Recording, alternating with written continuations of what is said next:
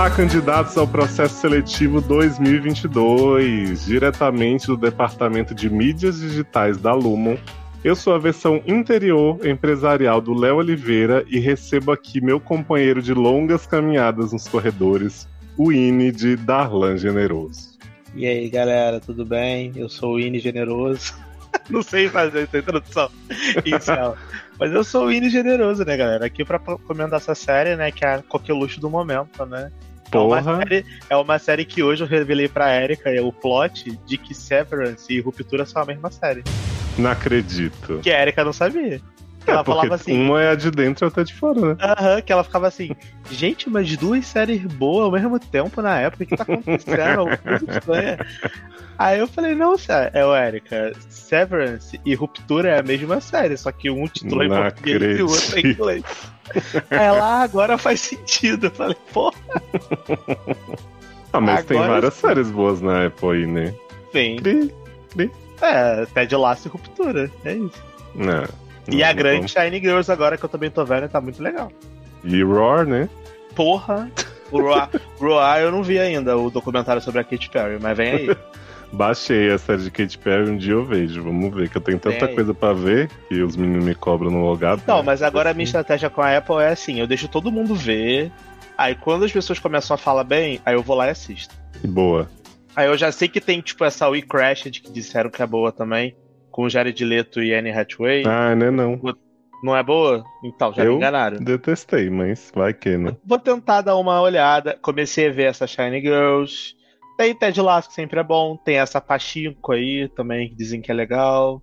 Série de asiático geralmente é boa agora, né? Todo Tem Home. Before Dark, né? Bombando aí. Isso, tem Si, maravilhosa. Servan. Servan, Morning Show, né? Que... Você sabe que Henrique me prometeu que Servan, terceira temporada, voltou às origens, né? Casa caindo, receitas, não sei o que, isso que tá uma loucura. Tô com os episódios todos há muito tempo também. Não vi, mas quem sabe um dia. Então, mas Servan tem esse- essa barra que, tipo, eu apenas apaguei da minha mente depois da segunda Uhum. temporada. Eu vejo toda hora quando eu entro no aplicativo da Apple pra fazer qualquer coisa, tá lá. É, conti- continue vendo, né? Servan. E eu só passo pra próxima, sabe? Sim. Aí eu vou pegando as séries novas e vou deixando Servan. Porque eu completamente brochei com essa série. Não dá. Mas vamos focar então nas duas séries muito boas da Apple que a gente vai falar hoje, né? Que são Severance e Ruptura. Essas Amo. séries aí com temáticas um pouco parecidas.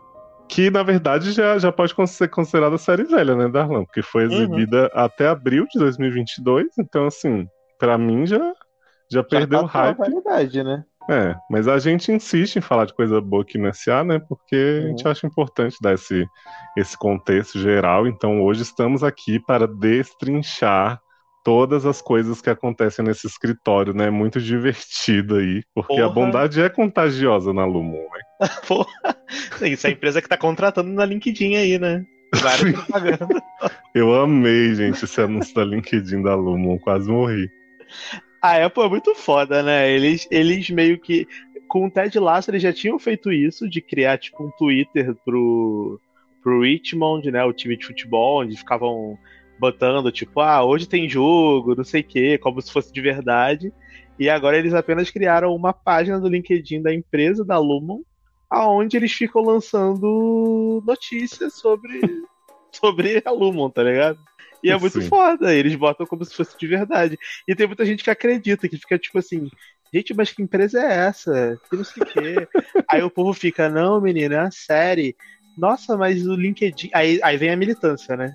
Nossa, mas o LinkedIn decaiu mesmo, né? Agora estão usando o LinkedIn até pra divulgar série de TV. Uau! Não sei o quê. Uau, né? Como se o LinkedIn fosse alguma coisa a mais que isso. Mas é muito bom. Eu acho muito criativa a forma como eles estão divulgando essa série. Não, é maravilhoso, gente. A gente vai contar aqui a premissa básica de Ruptura barra Severance pra vocês, né? Pra quem não assistiu, seria inter... a gente vai em algum momento mandar vocês saírem daqui, quem não assistiu, né? Mas a- Uhum. por enquanto a gente vai contar o básico. E aí quem assistiu vai ter que ouvir de novo. Sinto muito, né? Porque Uhum. tem que, tem que passar por essa parte. Então, o que, que a gente tem nessa série? A Lumo, essa empresa muito do bem, né? Em que a bondade é contagiosa. Ela, pelo que eu entendi, tá, Darlan? Você me corrija se eu estiver errado. Ela é meio que pioneira nesse processo de ruptura, uhum. que meio que divide as pessoas em personalidades do trabalho. Então é o que? A partir do momento que você faz esse procedimento, você cria um seu eu de dentro da empresa que você não tem as memórias do mundo de fora. Uhum. E quando você sai do trabalho, você não faz ideia do que, do que aprontou lá dentro, né? Das confusões que aconteceram durante seu expediente. Exatamente. E o mais legal é que, tipo assim, como a Erika bem revelou, dentro do trabalho você só fala inglês e fora você fala em português. Por isso que é severance e ruptura, entendeu? Sim. Mentira, tô zoando, gente. Seria Olha. maravilhoso se fosse assim, mas tipo, não é. É, é, é basicamente isso. Eles, eles criaram meio que um chip, né? Que é um chip que literalmente faz uma ruptura no seu cérebro, uhum. aonde parte do seu cérebro ele é voltado para funcionar e guardar as memórias do que você fez dentro do trabalho. Então, oito horas por dia, durante os cinco dias da semana úteis, você tem oito horas do seu dia que você não faz ideia do que você fez fora do trabalho. Uhum. E, e você também, dentro do trabalho, você não tem memória nenhuma de fora. Você não sabe se você é casado, se você tem filho, se você é, é pai, mãe, enfim, você não sabe nada você não faz ideia nem do seu nome. Você tem um nome que eles falam que é o seu nome quando você entra lá. E eu acho legal também que eles chamam a personalidade que está dentro da empresa de INI e a personalidade que está fora de Auri. Então, ele alguém fala, ah, o seu INI, o seu Auri é porque INI é a personalidade que está dentro da, da Lumon trabalhando e Auri é a personalidade que está vivendo no mundo real fora. É legal, é. porque quando a gente começar a falar de e Audi, só pra galera que tá ouvindo Sim. entender né, o que, que a gente tá falando. Não, e, e, essas são gírias que a empresa em si condena, né, o uso, uhum. porque ela quer faz, dizer que é um procedimento muito sério, muito ético, e tem uma muita polêmica no mundo exterior, porque as pessoas, né, justamente questionam. É, eles citam empresas que, assim como a Lumon fazem a ruptura, uhum. em que uma funcionária saiu grávida de lá e ninguém sabe como foi. Então, assim. Isso é, coisas Não. que você pode fazer dentro do seu trabalho um pouco perigosas para o seu Aure, né? E sem contar a questão da ética também, né? Porque você imagina, você tá, tá você tá doando o seu corpo e o seu cérebro para uma empresa fazer o que ela quiser com você durante oito horas do dia. Você Sim. pode estar fazendo coisas inofensivas, tipo ficar apertando o botão, mas você também pode estar, sei lá, desenvolvendo uma bomba nuclear, você pode estar cometendo crime, você pode Sim. estar fazendo várias coisas que você não faz ideia que você pode fez. Pode ser escravo então, sexual, pode Exato, ser... você pode estar fazendo sexo adoidado, pode estar, a empresa pode estar te prostituindo, enfim, pode estar fazendo várias coisas. Então, tem toda uma polêmica em volta, tipo, mas o processo de ruptura é certo, não é? Até que ponto é, existe a questão da ética é, da ruptura, entendeu? É legal fazer isso? As pessoas deveriam ter ou não o direito de escolher fazer isso? Porque é, é, é, bem polêmico, né? Se você parar Sim. pra pensar. Imagina na vida real. Se a gente Não, tivesse eu, algo assim. Eu, antes de pensar nessas situações mais extremas, né? Do, de tipo, ah, o que, que podem estar fazendo comigo, cometendo crime, não sei o quê. A primeira coisa que eu pensei foi, mas dentro do meu expediente de trabalho, eu falo com os meus amigos de fora, eu às vezes tava com pouco trabalho ali, eu toco um projeto que, que eu tenho aqui, então assim, não ia ter essa possibilidade, né? Aquela coisa bitolada, focada no trabalho, mesmo se você for uma pessoa que tá ali sentada apertando o botão em número, uhum. você só pode andar pelo corredor para se distrair, porque você não tem uma vida para pensar. Sim, e mesmo, mesmo a gente vê ao longo dos episódios que nem andar no corredor direito você pode, porque esse, esse, é o pulo do gato da série, porque assim, já andando um pouquinho na história, mas sem me aprofundar muito ainda, porque a gente tá falando sem spoiler, as pessoas meio que se voluntariaram, né, para poder fazer o processo de ruptura na Lumon, algumas delas fizeram porque sofreram alguns traumas fora. Então, imagina que você tem uma vida muito merda como Auri, eu, Darlan, Auri. Uhum. Eu tenho uma vida muito merda. Eu sofri um trauma grande, eu tô, sei lá, em depressão profunda, eu tô ferrado, enfim, não tenho perspectiva nenhuma. O que, que eu tenho a perder? Uhum. Pelo menos eu vou passar oito horas do meu dia aonde eu não vou ficar pensando nesse, da quantidade de problema que eu tenho. Eu vou, tipo, desligar o meu cérebro por oito horas, nessas oito horas eu vou ter paz. Então, muita gente fez o processo de ruptura para poder meio que fugir da sua realidade, né? Para poder fugir dos problemas que tinham. Enquanto teve gente que fez o processo de ruptura com outros ideais que a gente vai descobrindo, né, ao longo da série. Mas falando do protagonista, né, do, do do principal, né, que tá lá na abertura da série, que a gente acompanha desde o início, o processo de ruptura dele foi feito exatamente porque ele passou por um trauma muito grande, né? Ele era Sim. uma pessoa, ele é uma pessoa completamente infeliz e, e triste, enfim, é, ele não, não consegue é, viver bem no aure dele. Então a ruptura foi meio que uma fuga para ele. Então uhum. meio que você vai vendo que talvez a, a será que a Lumo, né, a empresa, ela se aproveita dessas pessoas mentalmente enfraquecidas para poder atingir esse objetivo que ela tem, que a gente ainda não sabe qual era no início da série, nem no final, uhum.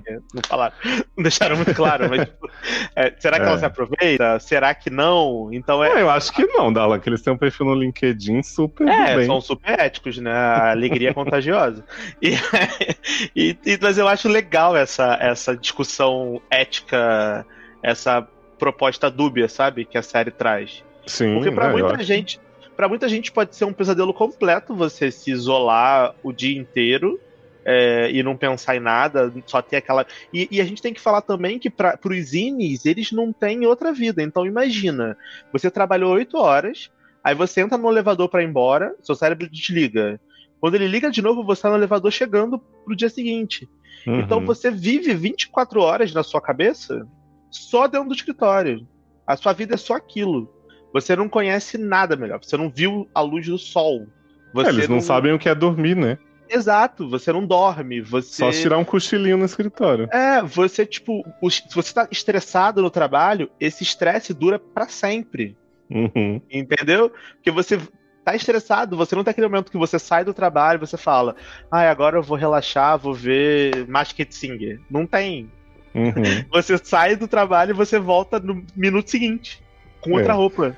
Não, é e a questão que, que eu acho muito interessante que eles levantam, principalmente quanto ao Mark, né? Que é Adam Scott aí, que é o personagem que a gente conhece primeiro. Uhum. Que assim, ele. O, o Auri dele sofreu uma perda, né? Ele perdeu a esposa, então a gente logo de cara vê que ele realmente aceitou esse processo porque ele não ia conseguir funcionar num emprego comum e ganhar dinheiro, né? E manter a mente arejada, então ele escolhe realmente ter essas horas uhum. subtraídas da vida dele para ele poder ter um trabalho e, e, sei lá, desligar um pouco, né? Por mais que ele também não tenha essa noção desse desligamento, porque ele também entrou no elevador para trabalhar e daqui a pouco ele tá saindo do elevador, uhum. tipo, como Sim. se fosse poucos minutos. Sim. Mas o que eu acho muito interessante é isso que você falou, assim, o estresse que eles passam lá dentro, e aí a gente vê mais tarde que tem né, uma terapeuta, que tem. É assim, um burnout eterno, uma saúde mental fodida que assim, você está, entre aspas, submetendo uma versão sua passar por isso porque você não quer lidar né, com o seu dia completo. E que não existe direito trabalhista, não existe como uhum. denunciar uhum. essa empresa e dizer as pessoas estão se fudendo. Só tem gente protestando lá de fora, mas eles conseguiram meio que um passe livre para fazer o que eles quiserem realmente e ninguém pode questionar. Sim, exatamente. É como se você estivesse se submetendo a. Porque assim, é, a gente quando eu comecei a ver essa série, vou dar meu testemunho pessoal. Quando eu comecei a ver essa série, eu não fazia ideia de fato sobre o que ela era. Eu sabia que tinha essa dinâmica, né, de duas personalidades e tal, mas eu não imaginava que ela fosse ser para esse lado de você ter um chip implantado e aí a pessoa escolhesse ir para empresa e trabalhar oito horas e não lembrar o que fazia e tal.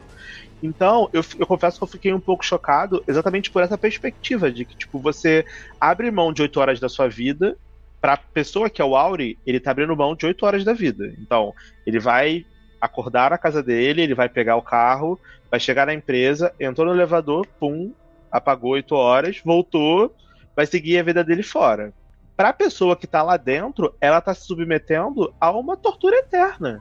Uhum. Porque por mais que você não faça ideia do que tem lá fora, mas você é um indivíduo, você é um ser humano, você tem.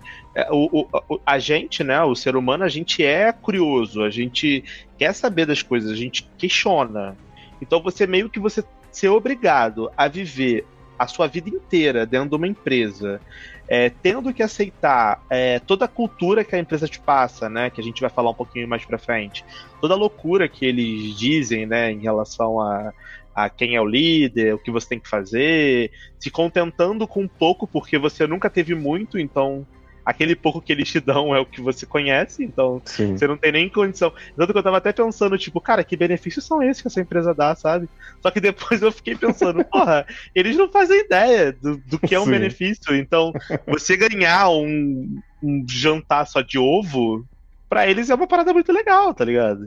Você Sim. ganhar cinco minutos de dança é muito legal. Então, tipo, é, é, é, muito louco, sabe? E, e por outro lado, você vê também o quanto essa questão do trabalho é uma coisa opressora, né? Uhum. Porque, obviamente, Eu... a série ela, ela exagera um pouco, né? É uma Bastante. distopia, tem, vamos dizer assim. Tem umas coisas que a série faz que eu até falo assim, hum, não precisava ir tanto, né? Mas uhum. a gente fala depois. Eu acho que assim, digamos que a gente desconsiderasse que a Lumon pode ter um fator aí de realmente, né, mega evil, de estar tá torturando as pessoas por um motivo. Vamos pensar numa empresa que use a ruptura e seja uma empresa comum, tá? Que a pessoa vai lá, sabe o trabalho que ela está fazendo essa pessoa que está ali dentro, né, é, severada, vamos dizer assim, ela é realmente mais produtiva por ela não ter pensamento do lado de fora? Ou esse estresse que você falou, eterno, deixa as pessoas com um eterno burnout, assim, sabe?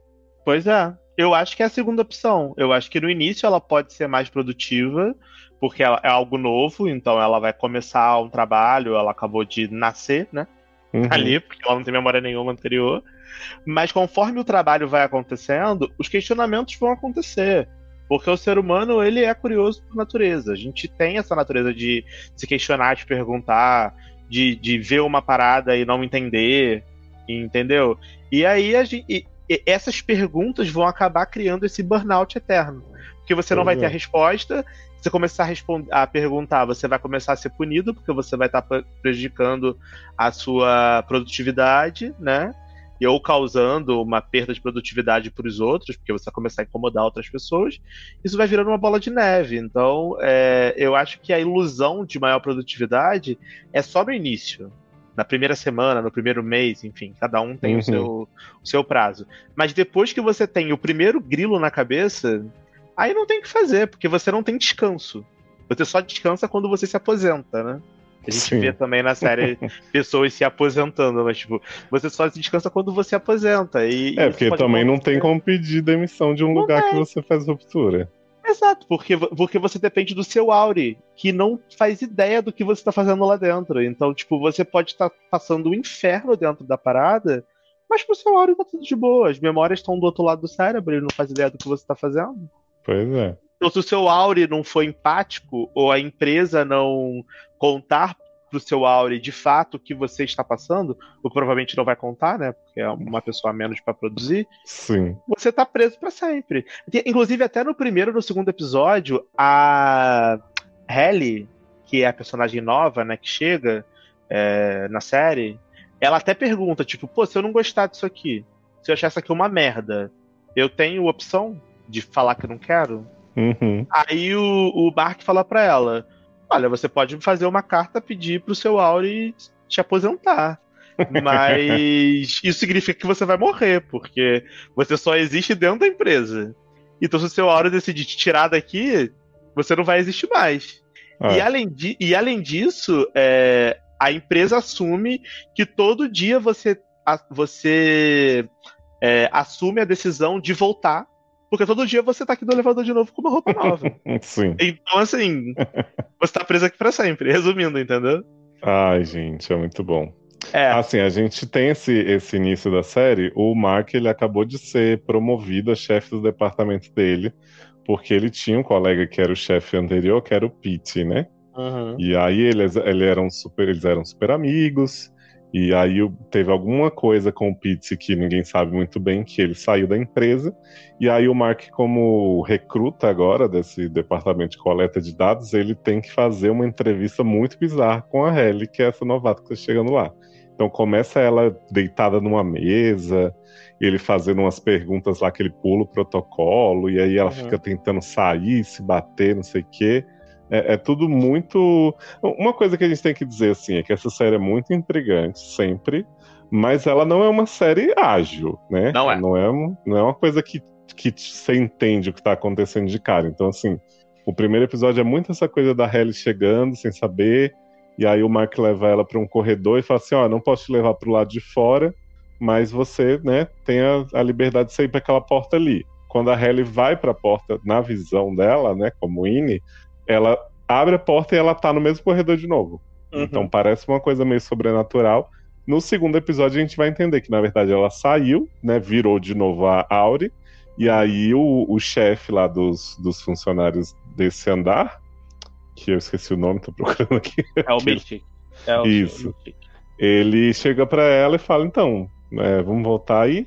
E ela, ah, não, não tô querendo ficar lá dentro, né? Não sei o que. Ele, não, mas vai, vai dar certo. Então, assim, essa adaptação da Halle é muito ela não querer ficar. E aí tem uma hora que mostram, né, o vídeo da Aure dela dizendo, ó, oh, tô fazendo isso aqui por livre espontânea vontade. É, vou trabalhar aqui maravilhosamente, não sei o que. Então, ela é obrigada a ficar ali, mas não, não vai de jeito nenhum aceitar fácil, né? Sabemos uhum. de cara que, que ela vai bater o pé. E a gente tem outros dois funcionários nesse setor, né? Que é um quadrado gigante com quatro cabelinhos no meio, que é o Dila, que aparentemente, a princípio, é o que mais gosta de estar ali, né? Se diverte uhum. muito com o trabalho. Ele realmente não, não questiona muito da empresa. E a gente tem o Irving, né? Que é o mais velho que tá ali e que ele, aparentemente, ele também tá satisfeito, mas ele já de cara começa a ter umas visões de umas. Como é que eu descrevo aquilo? É uma coisa meio Venom, né? Que ele fica é. vendo, assim, umas. Uma coisa, uma tinta preta vindo na direção dele, umas coisas, umas formações assim nas paredes. É, ele, fica tendo, ele fica tendo uns déjà vu de bagulho preto que tá vindo na direção dele como se fosse engolir ele, vamos dizer assim. Isso. E é importante dizer que, assim, isso está acontecendo, isso é comum, aparentemente, entre os funcionários da, da Lumon. Então, eles estão sempre sendo mandados para terapia, uhum. né, com a nossa queridíssima é, Mrs. Casey aí, que é a maravilhosa Dishin Lackman de Dollhouse. Nunca esquecerei desse papel.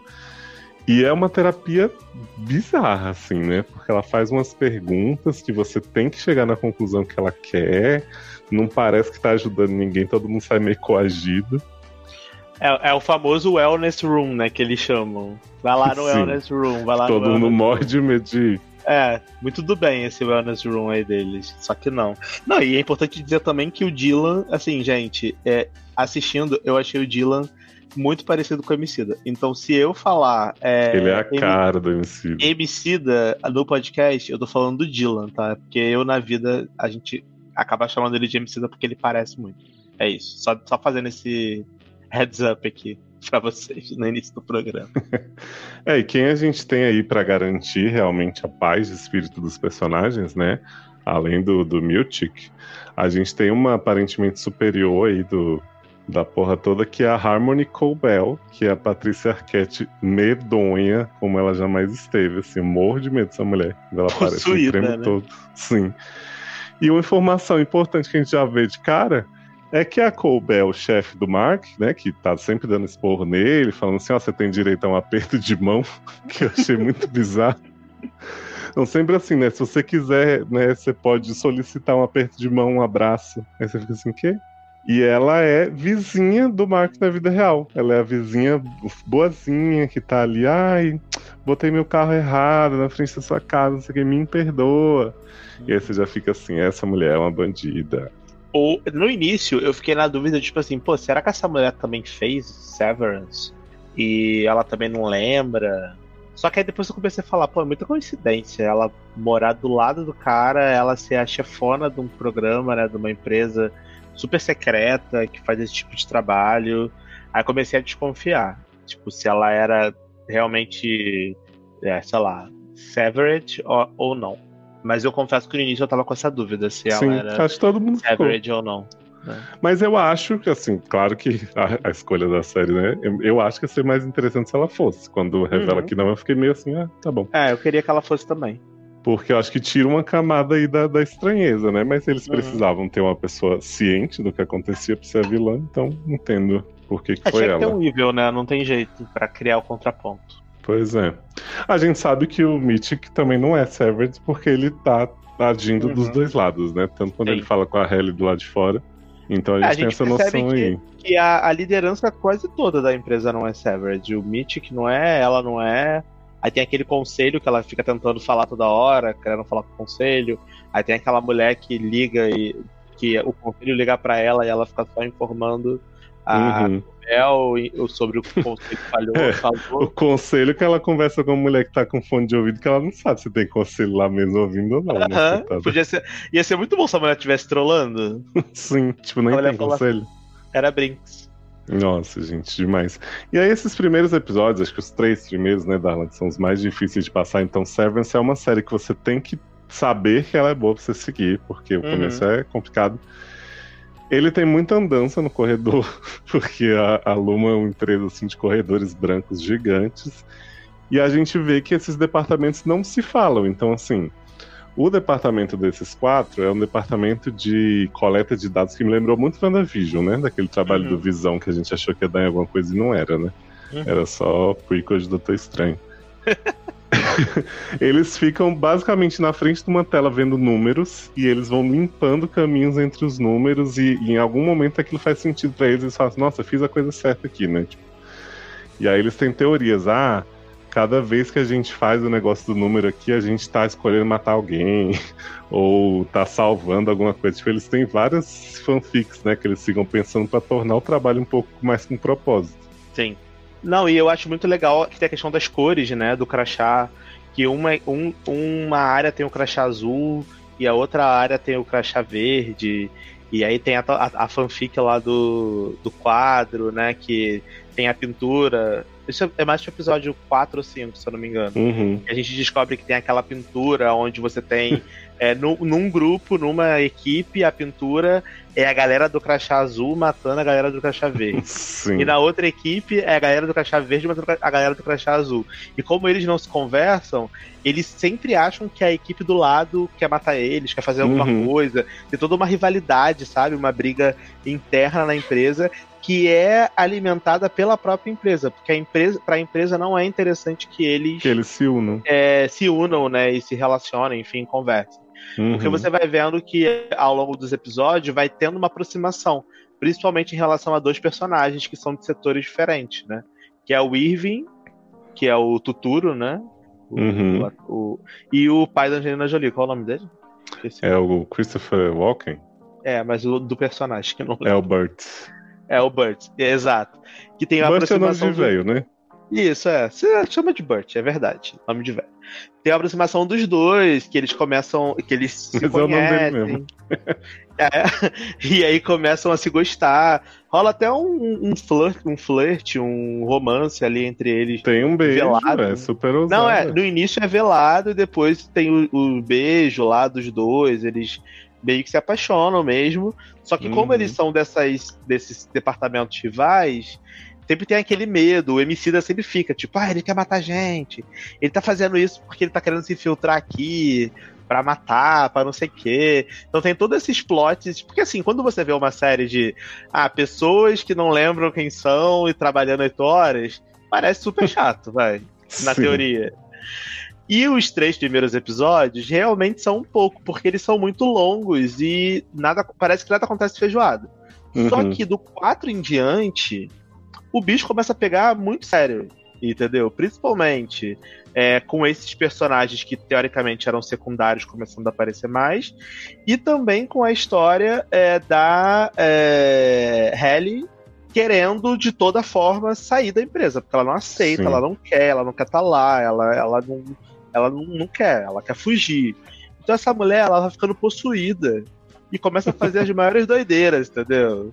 Eu acho maravilhoso no episódio 4 aquela cena em que ela pega um cortador de papel e bota a mão Maravilhoso. e fica assim, ó.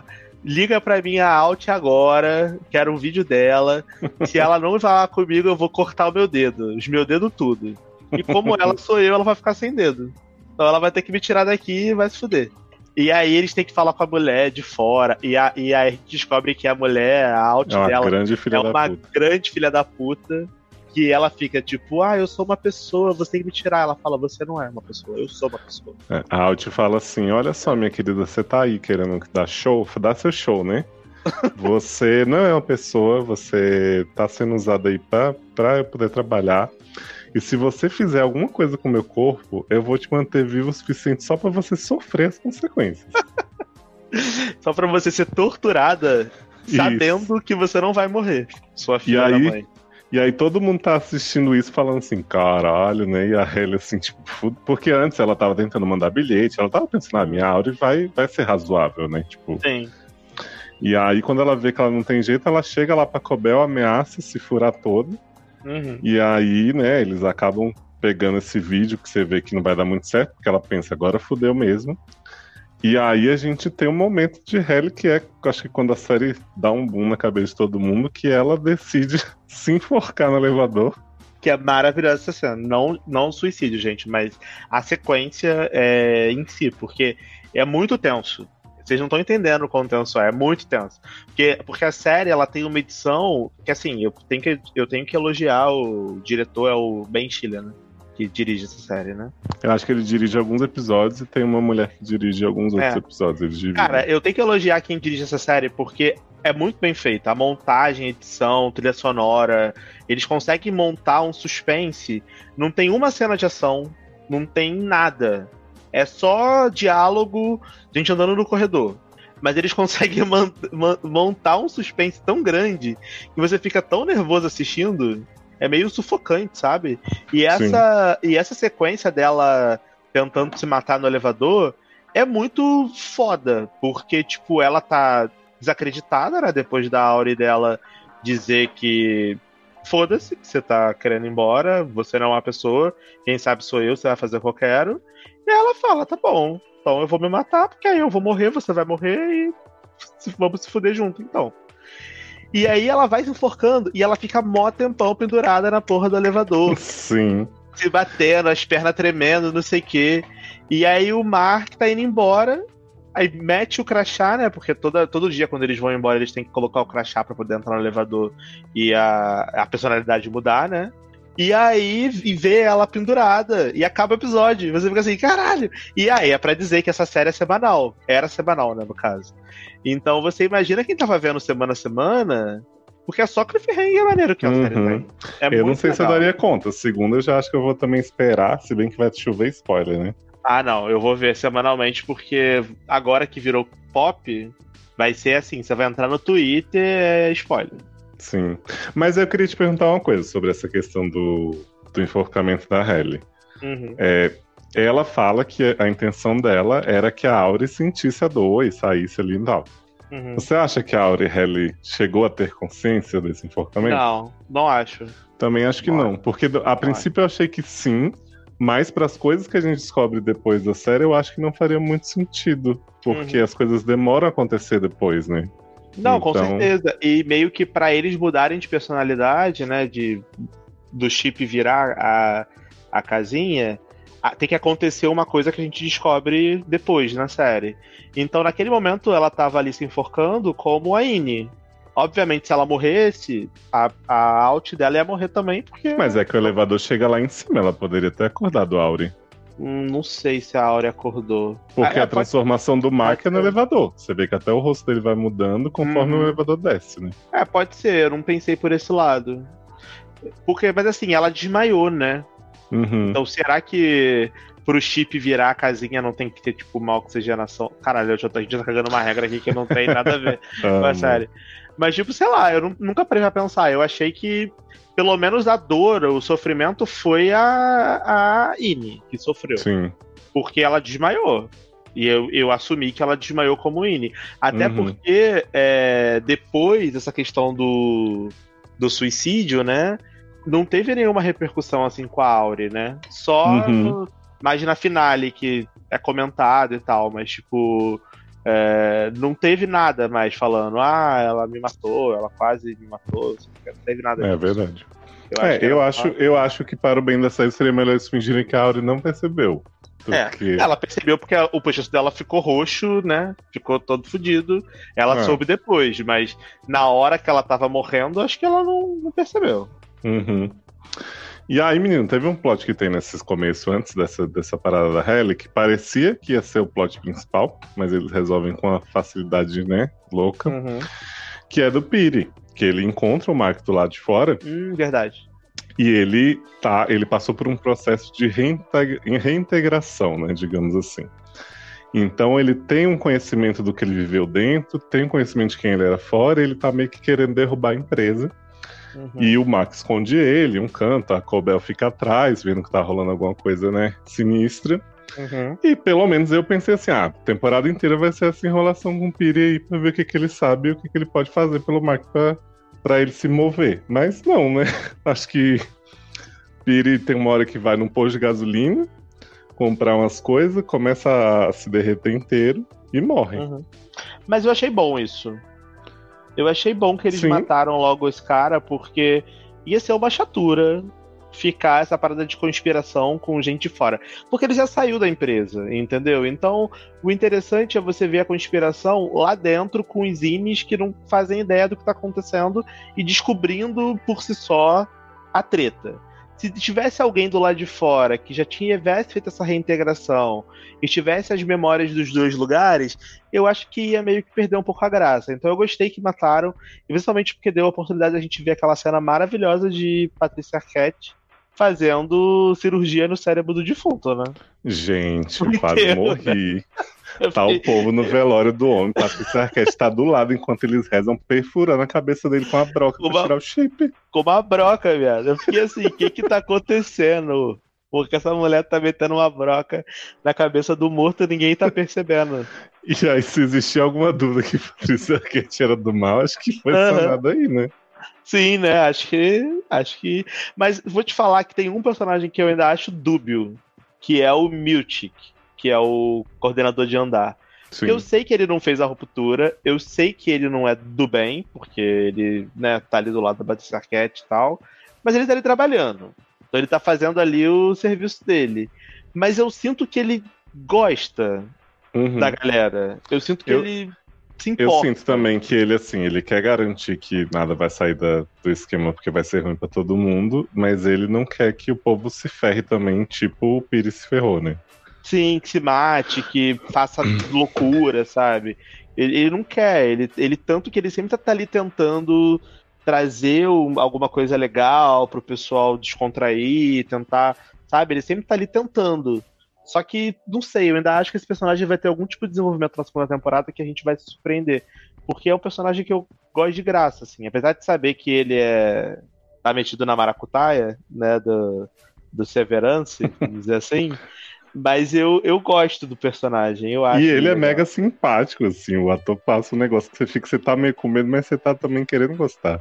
Ele é muito carismático, ele é muito bom ator também. Tu vê que, tipo, ele sempre tá com um sorriso no rosto.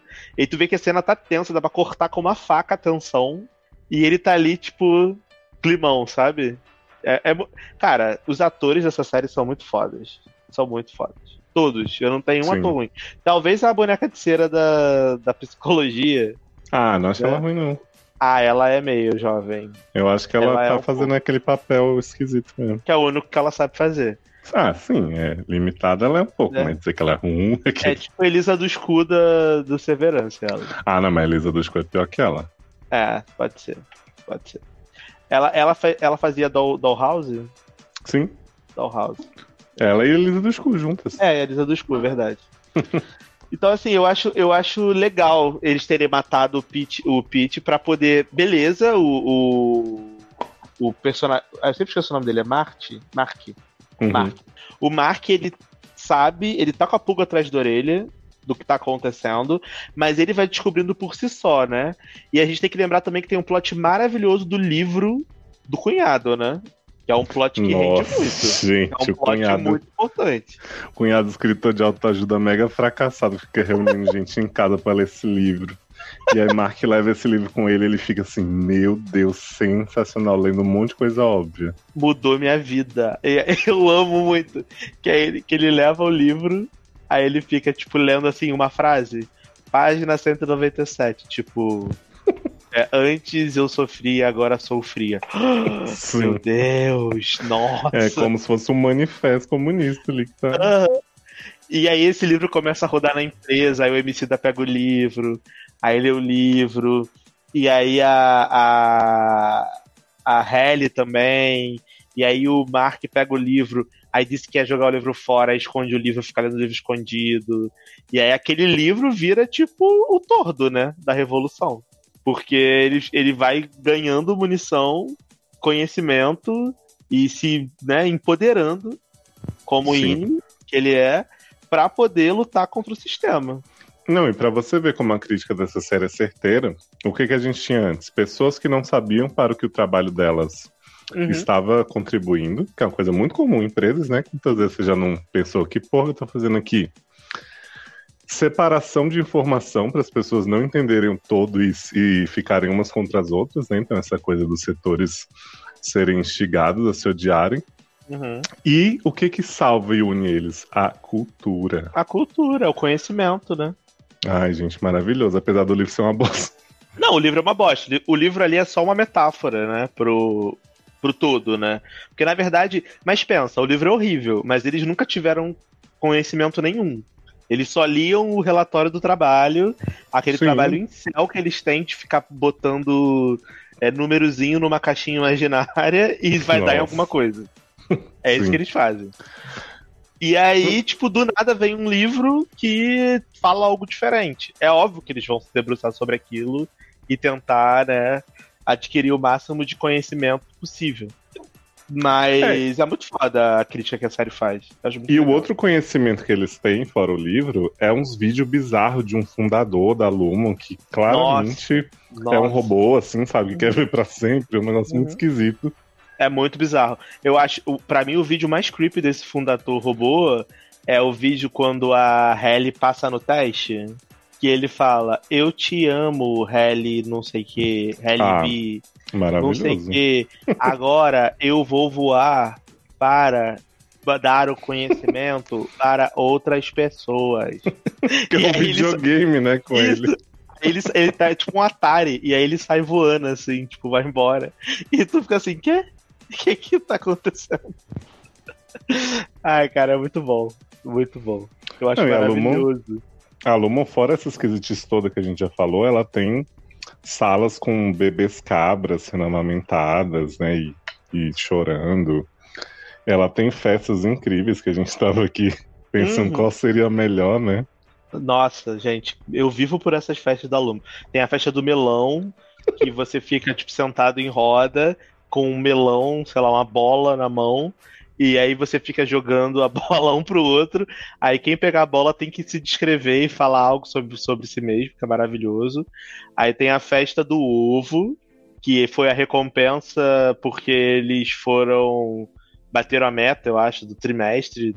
Que é a de dança, né? Que o Milton não, não, chega não, dançando não. todo. Não? Não, não. A dança é, é porque o Emicida descobriu que é, ah, enfim, vamos falar, depois a gente chega nas festas. O que, que acontece? Vai, vai rolando a treta toda, e aí tem o, o negócio do livro, né? Aí o livro dá a merda toda. E aí acontece alguma coisa que eu esqueci agora, que o Emicida, ele... Ah, lembrei. O crachá, o, o Mark tem o crachá, um cartão, enfim, de alguém externo da Lumos, tá no bolso dele. Tipo assim, o, o, o out do Mark encontra uma mulher aleatória num banheiro, lembra? Ele encontra a médica que foi Isso, fez, que a... fez o, a, a, o negócio da cabeça do Pete. Isso, Isso, exato. Ela fez a reintegração do Pete. E aí essa mulher dá tipo um cartão para ele de alguma coisa de dentro da empresa. E aí ele bota no bolso esse cartão. Só que quando ele vira Winnie, esse cartão tava no bolso dele ainda. E aí ele entra na empresa com esse tal desse cartão. E aí, como eles já estão na parada da conspiração, a Halle já tá mais integrada com eles, porque eles, né, já, ela é o tordo, eles já estão juntos ali na parada de querer descobrir o que tá rolando. Rolou a treta de departamentos, o Bart se aposentou, e aí o Irving ficou puto, porque o Bart se aposentou. E aí é ele, ele falou, fala, ele vai morrer, vocês estão comemorando, vocês estão comemorando se despedindo morrer, emocionados, para viver sua vida maravilhosa lá fora. Minha carreira né? todinha lá fora, né? Isso, porque, né, tipo, a pessoa que tá se aposentando, ela vai deixar de existir, né? Uhum. Só vai existir o Auri. E aí, é... Aí o Irving fala, vamos queimar essa porra dessa empresa, aqui é, é nós, porra, revolução, não sei o quê. E aí eles começam a juntar, a, a planejar esse plano, né, como é grande meme de planejar um plano. Começam a fazer esse plano de tentar ver, né, o que rolou. E aí, é, não, não lembro como agora, porque já tem um tempinho que eu vi, esse cartão acaba ficando com o Emicida. E aí o Mythic aparece na casa do Emicida e transforma ele em Ine do lado de fora da empresa.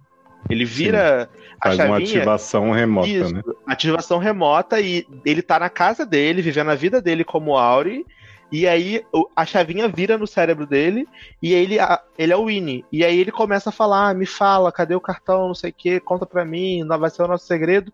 E aí nesse meio tempo o filho Senta aqui dele... no meu colinho. É, pega um um- uma balinha aqui no meu bolsinho e tal. E aí o, o filho dele, do, da vida real, entra no quarto e fala: Papai, papai, papai, te amo. E aí o bicho fala assim: Você prometeu, pirralho, que você ia contar até mil, porra! Tá maluco? Você quer? E aí desativa ele, só que aí ele descobriu que ele tem um filho fora. E aí ele começa a se E ele fica questionar. loucaço, né? Que ele fica, era meu filho, eu tenho outro, quero Isso. ver, não sei o que. Ele fica revoltado e aí a festa da dança é meio que uma recompensa pra ele pra meio que calar a boca dele, tá ligado? Sim, verdade. É isso. Só que, né, não dá muito certo. Mas é a melhor cena da a melhor cena da série, porque é muito maravilhoso. Todo mundo dançando com as luzes piscando, porque o Mythic chega com um carrinho de som assim, e ele já chega todo todo malemolente assim Sim, dançando. Rebolation. É, aí as luzes começam a piscar, uma parada meio disco, aí todo mundo começa a dançar e tal. É muito foda essa série. É muito maneiro. E, e aí é, tem, a, tem a treta da dança e tal. Aí tem essa festa da dança, aí tem a festa do melão, a festa do ovo, tem a festa do, do waffle, que é maravilhosa É, também. não, essa, essa é um caso à parte que acho que a gente pode E a gente deixar, porque falar assim, mais, pra, ta- mais pra tarde, né? eu queria só voltar na questão da médica, porque eu achei que essa mulher foi uma grande filha da puta, né? Porque acaba o episódio o Mark encontrando ela. E aí ela fala assim, ó, não tem tempo de explicar muita coisa não. Eu pensei assim, tem sim, você pode explicar, né? Tipo, aí ela Ele tem aí chega... de manhã pra saber tudo. Isso. Aí chega o cara que é o segurança lá da Cobel, né? O matador. E aí a médica pega o cartão dele, tipo o Uhum. cartão que dá controle, e dá pro Mark e fala assim: leva que o seu Winnie vai saber o que fazer. Aí fala assim, vai não. tá louca? tipo, acaba dando certo por algum motivo, mas ele não sabia o que fazer. Tanto que ele dá pro homicida. É, pois é. Tipo, E- você dá um cartão de acesso pra um cara que não tem memória nenhuma do lado de fora, é óbvio que ele não vai saber o que fazer. Por acaso, ele tava também conspirando lá dentro. Exato. Mas ele poderia não tá, ele poderia pegar o cartão e falar assim: Ih, Cobel, achei aqui no chão, ó. Toma aí. E Cobel, achei no Mark aqui. Pois é. Demitir ele, né? Mas aí o que que acontece? Como. Primeiro a gente teve um dia maravilhoso também da psicóloga acompanhando o Helly o dia todo, oferecendo abraço e tal, né? Por ela ter. Depois do sobrevivido. suicídio, né? Da tentativa Isso. de suicídio. E aí você vê que a psicóloga começa a se aproximar do Mark, não sei o que e tal. Você fala assim, ah, que bonitinho. E aí, como o Emicida teve essa, essa experiência aí de ir pro lado de fora e viu que finalmente percebeu que a empresa é do mal, né? Uhum. eles começam a planejar um plano para fazer essa ativação remota à distância. Então eles Isso. começam a dar umas voltinhas, encontram lá a sala de controle que eles usam o cartão do, do segurança para ver. E aí a Ellie fala: bom, precisa de duas pessoas para para fazer a ativação, porque você tem que achar os códigos dos funcionários aqui, não sei o que, e você tem que estar puxando duas alavancas em cantos opostos da sala. E aí o Dylan fala assim: não, deixa comigo que eu, eu sou. Eu tenho elasticidade, né? Tipo, Pisando, pode pisando na que- Wanda, né? Massacre na Wanda. Pois é, e ele fala real. assim: vocês podem ir porque eu já tive a experiência, né, de sair. E aí, isso é o, o auge, assim, do, do penúltimo episódio, porque eles começam a falar: ó, a gente não tem ideia de como é a nossa vida aqui fora, a gente não sabe quanto tempo vai ter até eles descobrirem que tá rolando, então. em- quem sair encontra alguém que pareça de confiança e conta o máximo de informação que você puder. Uhum. E, né, vamos jogar a meta no ventilador. Isso aí. Só que para eles fazerem isso, eles precisam que alguém. é, como a Helly f- cumpriu a meta lá do que o velho aparece, eles falam que o chefe do departamento da pessoa que cumpriu a meta pode escolher alguém para ficar na festa do Waffle. Uhum. que é uma- um dia, né, de muitos mimos, de, de princesa lá dentro, que a pessoa vai ficar depois do expediente, vai ganhar vários waffles e vai ter uma surpresinha depois. Eu amo. Aí quando eles escolhem o Dylan, o Miltic até, né, estranho, fala, mas pode ser você, Marco, pode ser qualquer pessoa. Ele, não, vai ser o Dylan mesmo. Aí, Miltic tá lá, serve o ovo pro Dylan, tem xarope de não sei o quê, e os outros vão pra sua vida do lado de fora, né? É importante dizer que nesse meio tempo, Dona Cobel virou babá do sobrinho de Mark, né? Que é o bebê da, da irmã dele. Porque ela estava afim de investigar as coisas, a irmã de Mark estava conhecendo umas pessoas severadas, né? Uma mulher que teve um bebê que uma hora ela fala um nome, outra ela fala outra, e ela fica, ah, e se usarem ruptura para mais coisas além do, além do trabalho, se a pessoa né, quiser ter um filho sem, sem fazer a parte prática ali, não sei o que, altas teorias. Uhum. E aí Cobel se infiltrou na vida dela, né? Faz a bebê arrotar, faz um monte de coisa maravilhosa. E aí, beleza, eles, né, vão, vão fazer esse, esse esquema aí. Antes do Dylan poder chegar na sala de controle, ele tem um momento sugêneres, né, na história dessa série, que é ele é mandado para uma casa, tipo uma casa cenográfica do Pânico, sabe? Uhum. Que tem uma máscara desse fundador e robô. E aí ele tem que botar essa máscara e começa a aparecer vários dançarinos, prostituta, prostituto, com, com cabeça de bode, com vários bichos, assim, fazendo a performance, né, dança contemporânea. E eu fiquei assim, gente, o que tá acontecendo? Então, então eu achei, eu mandei pro seu Telegram nesse momento, em tempo real, React. Ah, eu acabei de achar no Google um, uma explicado? foto. Final, é isso aí que tem uma pintura no, na sala da, da, da Patrícia Arquette. Que delícia, que, te, que tem, tem um bode, uma noiva, uma noiva e um, um palhaço. E, essa, e esses atores aí que estavam dançando, né? O, o Team do Passinho lá, é exatamente representando esse quadro. Então esse quadro talvez tenha alguma explicação que eu não faço ideia, mas, tipo, tem um ah. motivo. Mas por que, que eles acham que alguém que queria comer o waffle ia querer passar por isso? Ah, deve Sei, ser né? a mitologia desse, desse diretor de desenho animado aí que eles botam no negócio. Deve ter alguma explicação. Sim.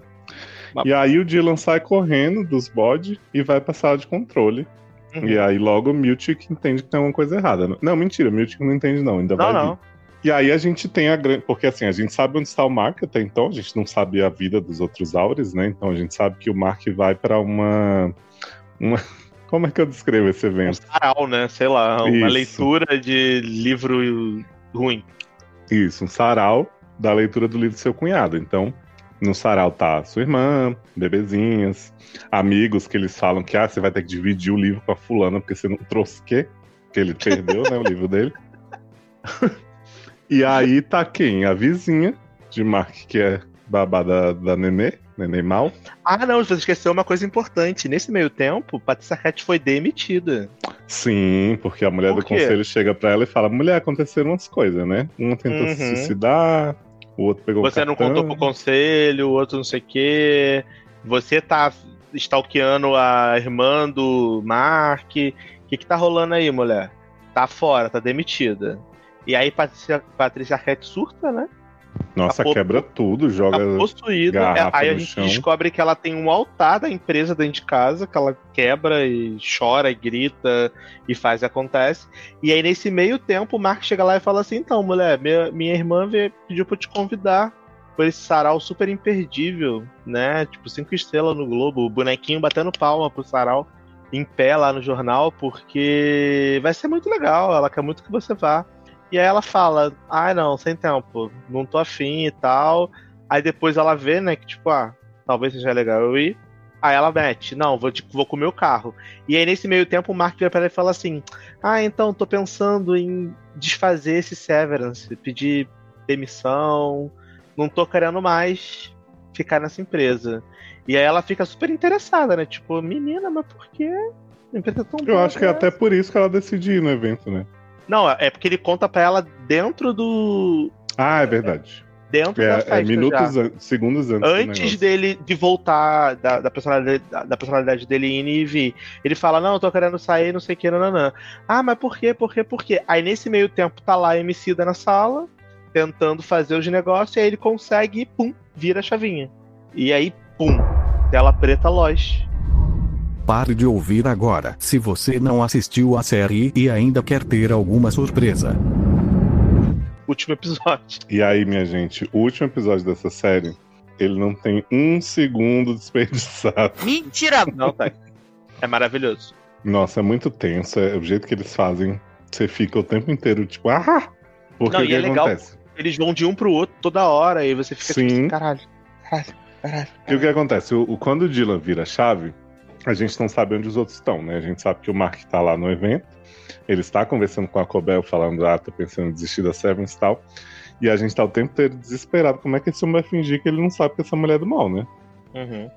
E aí o Mark acorda lá, dá uma disfarçada, ele não entende muito bem quem que ele pode procurar, então primeiro ele fala com, dá uma despistada na Cobel, ela fica, mas e aí, me conta mais de fazer o Severance? Ele, não, não, já já eu te conto mais. Aí encontra o cunhado e fala, meu Deus, seu livro maravilhoso. E ele não se dava bem com o cunhado, né, o Auri. Então quando ele começa a elogiar, o cara fala assim, quê? Você sempre me criticou? Ele, não, sua arte importa, não sei o quê. O cunhado fica assim. E ele acha que ele pode confiar no cunhado, né? Porque ele quer alguém pra contar. E o cunhado tá tipo, mano, como assim? Você tá me zoando? Ele fica tipo assim, seu livro mudou minha vida. Suas palavras foram não sei o quê. E o cunhado, ah, você tá de sacanagem. Aí o cunhado parece. fala, ah, me perdoa por ter te julgado, por ter feito Severance, não sei o quê. Eu sei que a gente nunca se deu bem, nananã, blá blá blá. E aí nesse meio tempo tá lá a Cobel querendo saber por que, que ele quer ele quer sair do Severance. E aí ele fala, tipo assim, é, sem tempo, irmão, valeu, Miss Cobel. Aí ela descobre que ele é o Winnie. Ela já tava Nossa, o desconfiando. grito que eu dei nessa, nessa É, cena. porque ele fala muito, tipo assim, ah, valeu, Miss Cobel. Valeu, E eu- Cobel. Eu tava, eu tava vendo de boa, eu, fudeu. E aí essa mulher sai possuída ligando E a cara dela, nessa hora que ela tá olhando pra ele, ela muda milímetros, mas Sim. é o suficiente. Cara, a Patricia Arquette é muito foda. Ela é muito boa atriz, cara. É impressionante. Impressionante. E aí, tipo, você. E aí, nisso meio tempo, a irmã. Toda hora ele quer falar com a irmã, aí a criança tá cagada, a criança tá chorando. Aí o homem tá lendo o livro, aí não sei o quê. Aí quando ele consegue juntar com a irmã pra contar pra irmã e ele conta, a irmã, a cara da irmã vai no chão, né? Óbvio. Não, e a gente não acreditou que ele ia conseguir contar, né? Porque o episódio Sim, inteiro, sim. ninguém sem conseguir falar nada, você fala assim, não vai dar, né? Sim. Ah, E sim, aí- importante a gente dizer, Darla, que, né, voltando um pouco antes desse episódio, Hum. tem um episódio que o Mark tá sempre ali falando da esposa, não sei o quê. E aí ele pega uma foto que ele tem dela. E a gente vê Uhum. que é psicóloga. Então, Tã. cria Ah, esse não, grande boom. Porque a gente acha que a esposa dele morreu, né? Porque Sim. desde então ele fica lá assim, ah, porque eu perdi ela. Ele tá tentando se relacionar com uma outra mulher, só que ele não consegue, por causa do luto. E esse é o motivo pelo qual ele também tentou o Severance pra parar de pensar um Uhum. pouco na mulher dele que morreu. Teoricamente morreu, né? Porque a gente achava que ela tava morta até a gente descobrir que ela era psicóloga, lá de Dollhouse que a gente tava falando. E aí tem esse boom aí que a gente ficou meio sem entender o que tava acontecendo. É, Tava porque a- as opções são: a mulher dele fingiu a própria morte pra viver essa vida severada que não faz muito sentido, ou eles Uhum. sumiram com a mulher dele e só deixam ela viver lá dentro como Winnie. Sim, por algum motivo que a gente não sabe. Ou a mulher é um robô. Pode ser também. Pode ser também. Porque a psicóloga lá dentro ela fala que ela foi demitida e que as- aquelas horas de sessão dela, né, de tudo que ela viveu ali dentro, o mais legal pra ela foi passar o dia com eles, no dia que ela foi Uhum. acompanhar a Halle, não sei o que. Então você vê que tem uma conexão entre eles, mas, né, deixa pra lá.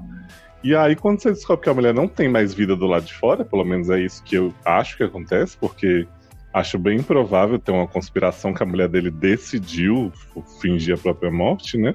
Acho mais fácil a empresa realmente manipulando. Aí você fica assim, bom, então o Mark não é só um funcionário que eles estão fazendo a mesma coisa que os outros, porque afinal eles estão mantendo a mulher dele cativa. Aí você pensa assim, será que eles fazem isso com outras pessoas? Tipo, será que tem Aham. gente que tá ali porque eles manipularam a vida? É, e, e fica aquilo. E, fica- e meio que explica um pouco também o interesse da Cobel com o Mark, né? Dela tá morando lá da casa dele, dela tá infiltrado dentro da casa da irmã dele. Porque, tipo, tenha. E ela, na empresa, ela fica, tipo, fazendo o Mark ter sessão de wellness com a mulher toda hora. Fazendo o Mark conversar com a mulher. Talvez porque ela quer realmente certificar que o chip funciona. Uhum. Porque tem uma cena até que o Mitch fala: Não, ele não, ele não lembra dela, ele não vai lembrar dela. Ele é a prova de que o chip funciona. Então eu acho que talvez ele- ela fique pressionando essa interação do Mark com a, com a psicóloga exatamente para ter certeza que o chip funciona. E ele realmente não lembra dela em momento nenhum, e nem ela lembra dele, apesar deles criarem esse- essa relação afetuosa lá dentro também, né? Que ele se preocupa com ela E ela mesmo fala, fala, ah, o melhor momento da minha vida foi quando eu pude acompanhar é, a Halle lá no, no seu departamento. Uhum. Eu, não me, eu me senti viva, eu, eu senti que eu tava fazendo alguma coisa que importava. Então, tipo, eu acho que ela realmente fica refém, sabe? Presa, reclusa. Será que ela é tipo uma dessas cabras que fica sendo alimentada lá, fica numa uhum. sala, trancada? Não, não, tanto, tanto que ela fala para ele assim, ela não tem um expediente normal como o deles, ela não passa oito horas, ela fala assim, o meu único tempo na empresa são as sessões, quando as pessoas uhum. precisam. Então, se ela não tiver uma vida exterior, que é o que a gente acredita, ela só funciona, existe para aquilo. Quando é estritamente necessário falar com alguém. Não. É muito é bem bizarro, bizarro você né? pensar isso. É bem bizarro. E aí tá, o Mark tá nessa, né, de contar pra irmã, não sei o quê. Nazaré Tedesco leva o BP da irmã. Cara. Aliás, essa cena também é maravilhosa, porque tem uma hora que um dos homens convidados da festa grita: Fui eu que achei! Tá aqui! Eu achei sozinho! É, achei sozinho. Aí você fica assim: quê? Você quer um, um prêmio? Que isso? Um filme? Pois é. Aliás, tem uma cena ótima também, que referência que o Mark, quando ele tá tentando entender a coisa, ele vira pra irmã e fala: O que está acontecendo? É minha irmã? Não, e, e quando ele vira pra irmã e fala assim: Como é que tá a nossa bebê? Aí ela fala assim: Quê? Nossa, se for no sentido de da nossa família, né? Ela fala no sentido de It takes a village, né? Precisa de uma comunidade para criar. Ah, muito bom que ele tá tentando descobrir, né, o que, que ela é dele, porque ele não faz ideia. Uhum. E, aí, e aí tem o plot, né, que a, a, a Patrícia Arquette descobre que ele é o Winnie, e aí ela tá ligando pro Milt, já tá louca no carro dirigindo, aí você acha que ela tá com um bebê no carro, né, e aí o pessoal na festa, a, a irmã, depois de descobrir que eles, o que eles fazem lá na Lumo, e descobrir que Patrícia Arquette é a chefe dele na, na empresa, sai possuída procurando a criança, a criança não tá, cadê a criança, cadê a criança? Aí acha a criança jogada num quarto lá que a Cat deixou antes de ir embora. E aí a Patrícia Cat consegue falar com o Milt que no carro indo pra, pra onde a Halle tá, porque a gente vai chegar na Halle já já. Uhum. E aí o Milt que vai pra sala, né, onde tá o Emicida, homem elástico lá, tenta, segurando, equilibrando os, os botão tudo, né? E aí eu acho que a gente pode falar um pouquinho do que a Harry tá fazendo, do que, que o Irving tá fazendo, né? Porque Sim. o Mark a gente já falou. Acho que a gente pode matar o Irving primeiro, porque assim. Beleza. Darlan, vou te, vou te confessar a real. Uhum. Me envolvi com o romance do Irving e do Bush, me envolvi. Mas eu acho que para esse episódio não cabia Irving ficar procurando Burt.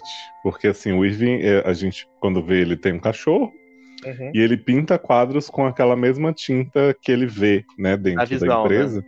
Uhum. Que ele, na verdade, ele tá pintando aquele corredor, que eles têm muito uhum. medo e tal, né? Então, assim, achei isso interessante, mas a parte dele no episódio não evolui muito, porque é ele tentando sair de casa, é, dirigir, que é uma coisa que é até interessante, porque a gente não sabe se eles né, teriam essa noção de. Tipo, nunca dirigiram dentro da empresa. E ele vai atrás do Burt para saber o que, que, aconteceu. Ele encontra uma hora. Ah, uma coisa que é interessante é que ele, ele descobre que o Auri dele já era meio investigava, né, a empresa. Uhum. Então ele acha várias anotações, inclusive endereços dos funcionários, não sei o que. Então ele vê, ah, meu Auri tipo, já tinha uma suspeita aqui. Só que como o poder do amor é maior do que qualquer dúvida, ele vai atrás do Burt. e aí ele chega na casa do Burt e vê o Burt. Eu achei que Burt ia ser mó heterosão e tal, mas não. Burt tá lá com seu marido. E aí Irving tá com a cara assim e tá tipo, Burt. Eu falei assim, cara, tipo, é legal, mas assim, que consequência que isso iria me gerar se eles se encontrassem? Então, eu acho. É. Então, eu acho que assim, ele. Qual foi o combinado? Eles acharem alguém de confiança e contarem a verdade. Ele não tem ninguém. É, a única pessoa que ele tinha era aquele pai dele, que mostra lá na foto, mas já morreu. Então ele não tem ninguém, ele é uma pessoa solitária. A única pessoa que ele lembrou, que ele conhece, é o Burt. Então eu entendi dessa forma. Eu sei que tem o plot do poder do amor, que, que deve estar tá ali no subtexto, óbvio, né? Uhum. Da galera louca que fica chipando qualquer coisa. Mas a, aquela ação dele, para mim, não foi nem pelo amor, foi tipo assim: quem é a única pessoa que eu conheço que talvez possa me ajudar, que conhece a empresa, porque ele não conhece ninguém, ele não tinha ninguém uhum. ali, ele não tinha uma lista de telefone, ele não tinha um irmão, não tinha um amigo, não Sim. tinha nada. Ele não, é faz solitário. Sentido agora você falando, eu acho que mas... ele foi lá no Burt para falar assim, porra, eu vou falar com a única pessoa que eu conheço. É, ó, você já trabalhou aqui, mas tá errado, não é? É, você, você, não né? lembra do que, do que acontecia, então eu vou te contar. Aí isso, Mas, isso, assim, isso, isso. Você concorda que pro ritmo do episódio, como estavam é, os outros dois, sem dúvida, seria sem dúvida. de repente mais interessante ele ter encontrado o Bust antes e aí uhum. começado a falar alguma coisa, porque não, assim. Ou então seria até mais interessante ele descobrir que ele não tem ninguém para contar, que realmente ele não tem ninguém para contar, e ele, tipo, como Ini vendo, tipo assim, caralho, a minha vida aqui fora também é tão merda quanto minha vida lá dentro. Fazer uma reflexão sobre isso, tá ligado? Nem todo mundo tem que achar. Porque assim, gente, as pessoas são diferentes, né? Para uns, a situação lá dentro daquela empresa é um inferno, um pesadelo completo. Para outros podem não ser. Então eu acho que seria até legal, pra, no ponto de vista da série, tá? Não na vida, no dia a dia. Se ele, vendo a vida dele, falando assim, cara, agora eu entendo porque que o meu Auri fez um INI porque, tipo, ele também não tem nada aqui fora. Ele não tem nada para fazer. Ele não tem ninguém. Ele não tem perspectiva. A vida dele é uma merda. Uhum. Então ele fez isso, talvez, para tentar ter um, alguma coisa nova. Sei lá, criar uma, uma, algo desse sentido. Porque da forma como eles fizeram, eu concordo com você. Ficou parecendo que, tipo assim, ai, hoje eu tô com tesão, chorei. Sabe? tipo, ai, o mundo tá acabando, os outros dois estão se fudendo, tentando resolver o negócio, e ele foi atrás de baixo. Isso ficou parecendo pois na é. série. Mas eu, eu interpretei, talvez com os olhos né, da bondade, que ele foi atrás da única pessoa que ele conhecia para tentar expor. Mas, sem dúvida nenhuma, a sua interpretação pode fazer sentido também. Às vezes ele foi é, não. porque tava apaixonado. Não, eu, eu, até acho que você falando faz todo sentido ele ter ido por isso, mas eu acho que assim, para o tom de urgência que as outras histórias uhum. deu, a dele onde acabou não me disse nada, sabe? Eu não acho que ele acabar na janela do Bust gritando Bust ia dar em alguma coisa. Sim. sim. Porque é isso, o, o, tempo inteiro a gente tava no. Tipo, ah, não vai dar, o episódio tá acabando, ah, não sei o quê. E com ele não, com ele era muita contemplação, muita tinta no. Ah. no Até negócio. porque o Burt não vai lembrar quem ele é. Esse é o ponto. Tipo assim, Exato. ele tá lá gritando Burt, aí o Burt vai beijando e falar assim: quem é você? Ah, eu sou o fulano que conheceu você dentro da empresa, da Lumo, jananã e a gente tinha um negócio. Ele falou assim, cara, não faço ideia quem é você. Sai da minha aí casa. vai virar pro marido e falar, desculpa aí, hein? É. Fala assim, sai da minha casa, não faço ideia quem é você. Fecha a porta, acabou. Entendeu? Não. Então, não fazia nem muito sentido ele ficar lá gritando e fazendo as paradas, porque o Burt apenas não vai lembrar quem ele é, entendeu? Então, por esse ponto, eu super concordo. Mas pensando pelo lado dele, de Ine, que eles são muito inocentes, né? Então, meio que, tipo, ele tentou achar a pessoa Sim. que ele conhecia. É, a, a, minha crítica é realmente ao que, que o episódio que eu continuo achando fantástico, incrível e irretocável, fora essa, uhum. essa parte aí. Eu acho que acabou, quando passava a parte dele, eu falava, hum, então, volta pra Helly, né? Uhum. Porque, né, Helly, a gente passou, pelo menos é, posso falar por mim, que eu passei boa parte da temporada pensando quem é essa desgraçada no mundo. Caralho. Né? Sim. E aí, né, é uma coisa que até alguns podem dizer que foi previsível, mas eu não esperava de jeito nenhum a revelação que nos é dada. Que Halle tá aí se fudendo o tempo inteiro dentro da empresa, mas a sua áurea é ninguém mais, ninguém menos que Helena Egan, neta do Homem Mega Evil fundador. Uhum. E aí a gente vê a Helena num evento, né, super para dar, um, dar, o testemunho dela sobre a história dela como INE, porque na verdade ela entrou na empresa para dar o exemplo de que isso é bom para todo mundo. Então, assim, ó, eu tô querendo fazer isso aqui, fazer parte desse projeto, ser uma fodida lá dentro, porque é muito legal. Todo mundo devia fazer. Então, ela fez como se realmente fosse um estudo de casa, né, para dizer o quanto é maravilhoso lá, incrível, muitas festas do ovo, do afro, do tal. Uhum. Só que a Helly acorda nessa realidade, entendendo aos poucos e com sangue nos olhos, né? Doida uhum. pra fuder, atacar o Maralto. É isso, ela foi queimar o Maralto real tacar fogo no Maralto. Mas assim, eu achei muito maravilhoso, um, ela ser filha da puta. Uhum. É, porque eu já imaginava que ela fosse filha da puta, mas eu também não imaginava que ela fosse ser neta do pica grossa da, da empresa. Né? O, o grande. O grandão da parada. Não imaginava. Imaginava que ela fosse talvez do conselho, que ela fosse, tivesse um cargo alto. Porque sempre que aparecia ela, parecia, tipo, ela num, uma coisa meio chique, né? Uma coisa não decadente. Então, tipo, meio que eu imaginava que ela fosse alguém importante. Mas quando eles revelam que ela fez o, a, o processo de severance para poder vender, né? pro mundo, que tipo, ah, eu como CEO da empresa não indicaria que ninguém fizesse algo que eu não faria. Então, eu vou fazer para provar que é uma coisa boa. E aí aquele papo de tipo, ai, todos vocês são minha família, eu trato a minha Ine como se fosse uma irmã minha, não sei o quê. Tu vê que é tudo balela, né? Até porque claro. em episódios anteriores ela já tinha sido uma puta escrota com a mulher, a mulher quase morreu. Pois e é. ela falando que ia manter a mulher viva para sofrer muito. Então. Não, e é uma sabe... ótima explicação de por que, que ela continuou, porque assim, uhum. digamos a empresa que. É dela, né?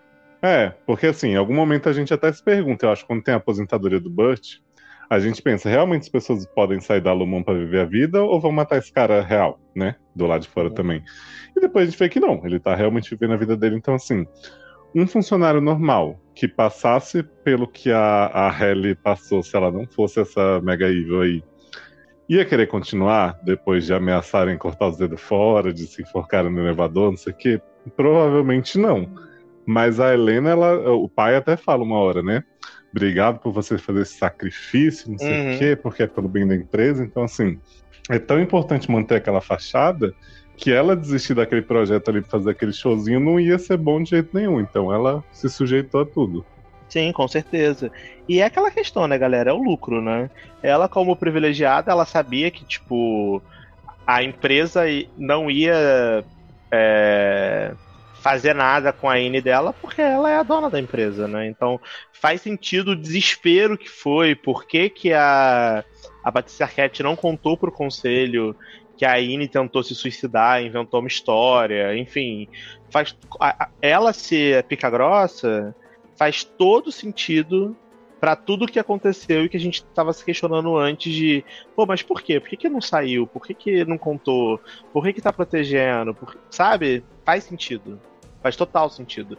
E outra coisa que depois eu fiquei me questionando, por que, que colocaram ela nesse time de análise de dados?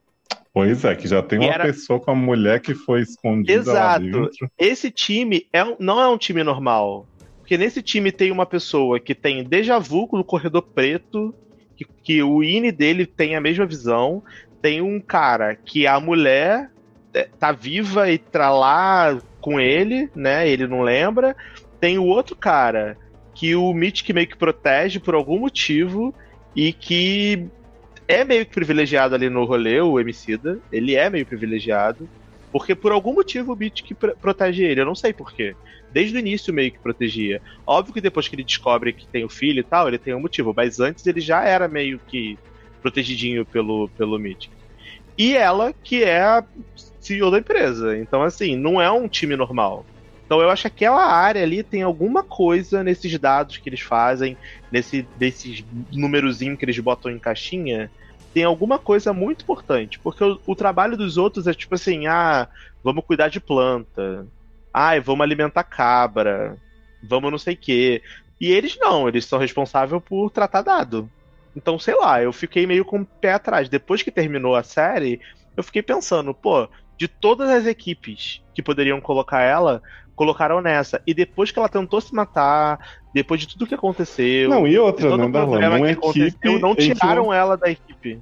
Mantiveram ela lá. Pois é, e numa equipe em que acabou de sair uma pessoa que foi reintegrada, que foi o primeiro caso, que eles nem sabiam se era possível. Uhum. Então, sem dúvida nenhuma, tem treta nesse angu, tem caroço nesse angu. E, e essa equipe aí tem alguma coisa. Tipo, a galera ali tem ter algum mistério aí por trás, alguma coisa. Pode ser só a teoria da conspiração da minha cabeça, tá? Que eu tô aqui cagando essa regra. Mas para mim não faz muito sentido não ter nada. Porque todos eles ali têm alguma coisinha diferente dos outros. Do, do outro departamento, todo mundo era de boa, todo mundo era normal, a galera fazia o trabalho dele, que era cuidar de planta. Ah, mais ou menos, porque eles também mentiam sobre quantas pessoas tinham lá dentro. Por, por medo uma do... parte da equipe. Não, por medo do, da imagem lá do, do, da matança. Porque eles não sabiam que quantas pessoas tinham na área de dados e a área de dados não sabia quantas pessoas tinham na outra área. Então eu acho que eles escondiam ou mentiam por medo. Porque por mais que você veja, imagina só, eu sou da área de dados, você é da área lá que cuida de planta. Eu conheci você, a gente é amigo. Pô, era bacana. Só que a gente não pode ser porque a gente é rival. pô, por mais que a gente seja amigo, a gente fica sempre com o pé atrás, pô. Tu nasceu numa empresa, a única memória que tu tem é aquela, aquelas pessoas meio que viram a tua família. Todo mundo ali tem medo da equipe rival. Tipo assim, eu também não abriria o jogo de cara, sabe? Então, essa parada de mentir da quantidade de pessoas e tal, para mim eu até entendo que era porque a galera tinha medo. Uhum. Por causa da fake news. Mas, para mim, o que me fica com a pulga atrás da orelha é por que, que não mudaram essa mulher de time? Ela tava dando problema nesse time, Sim. todo mundo problema nesse time. Se ela só queria estar tá ali para provar que, tipo, ah, é legal ser INE e tal. É, podia pegar outro, outro setor, tirar bobo. umas fotos e dizer é. que se deu bem lá desde o início, né? E se você reparar na, na, na conferência que ela tá falando, tem foto de todos eles, não é só dela. É, porque é pra mostrar o, o cotidiano sim, maravilhoso que ela Sim, viu. mas tem foto do Mark, tem foto do, do, do Emicida, tem foto de todo mundo, entendeu? Então, sei lá, eu, eu não sei. Talvez seja porque a gente só vê a realidade deles, né? Que eles são os principais. Uhum. Mas para mim parece que eles são muito privilegiados em comparação aos, às outras áreas. É, aí isso me abre uma questão também, né? Porque assim como o Irving não tinha ninguém, literalmente, a Halle percebe que ela não tem ninguém de confiança, porque tem esse pai agradecendo ela por esse grande sacrifício, tem a mulher do a secretária lá do conselho que é amiga dela, uhum. tem um povo muito esquisito, tem até a mulher que interagia com o irmão do Mark, com a irmã do Mark que é a que engravidou, né? Que tinha uhum. dois filhos com nome diferente. Então ela vê assim, tudo eu não vou conseguir contar para alguém, mas ela tem essa chance de falar, né? Ela vai fazer um Sim. discurso sobre quão maravilhosa é essa experiência e para mim foi o né? Realmente é a parte que eu mais esperei do, do episódio. e ela foda. tem a oportunidade de falar, né? Quando ela pega o microfone, tá indo Cobel atrás dela para impedir, tá a mulher do, do, do fonezinho olhando estranho para ela, e ela vai falar: Meu nome é Helly R. É, diferente de toda essa palhaçada que está sendo contada aqui, a gente não é feliz, não é bonitinho, não sei o que, pelo contrário, a gente é torturado. E é. aí, é. assim. E todo mundo a... com cara de cu, olhando para ela. E aí vem uma pessoa, pula nela, tira ela do palco. E, e aí o, o, o MC da solta, né? O, o negócio lá. E aí, a, tipo, a parte que, o, que ele solta, né? Que todo mundo volta, em teoria, né? Tipo, sai dali da, do mundo exterior.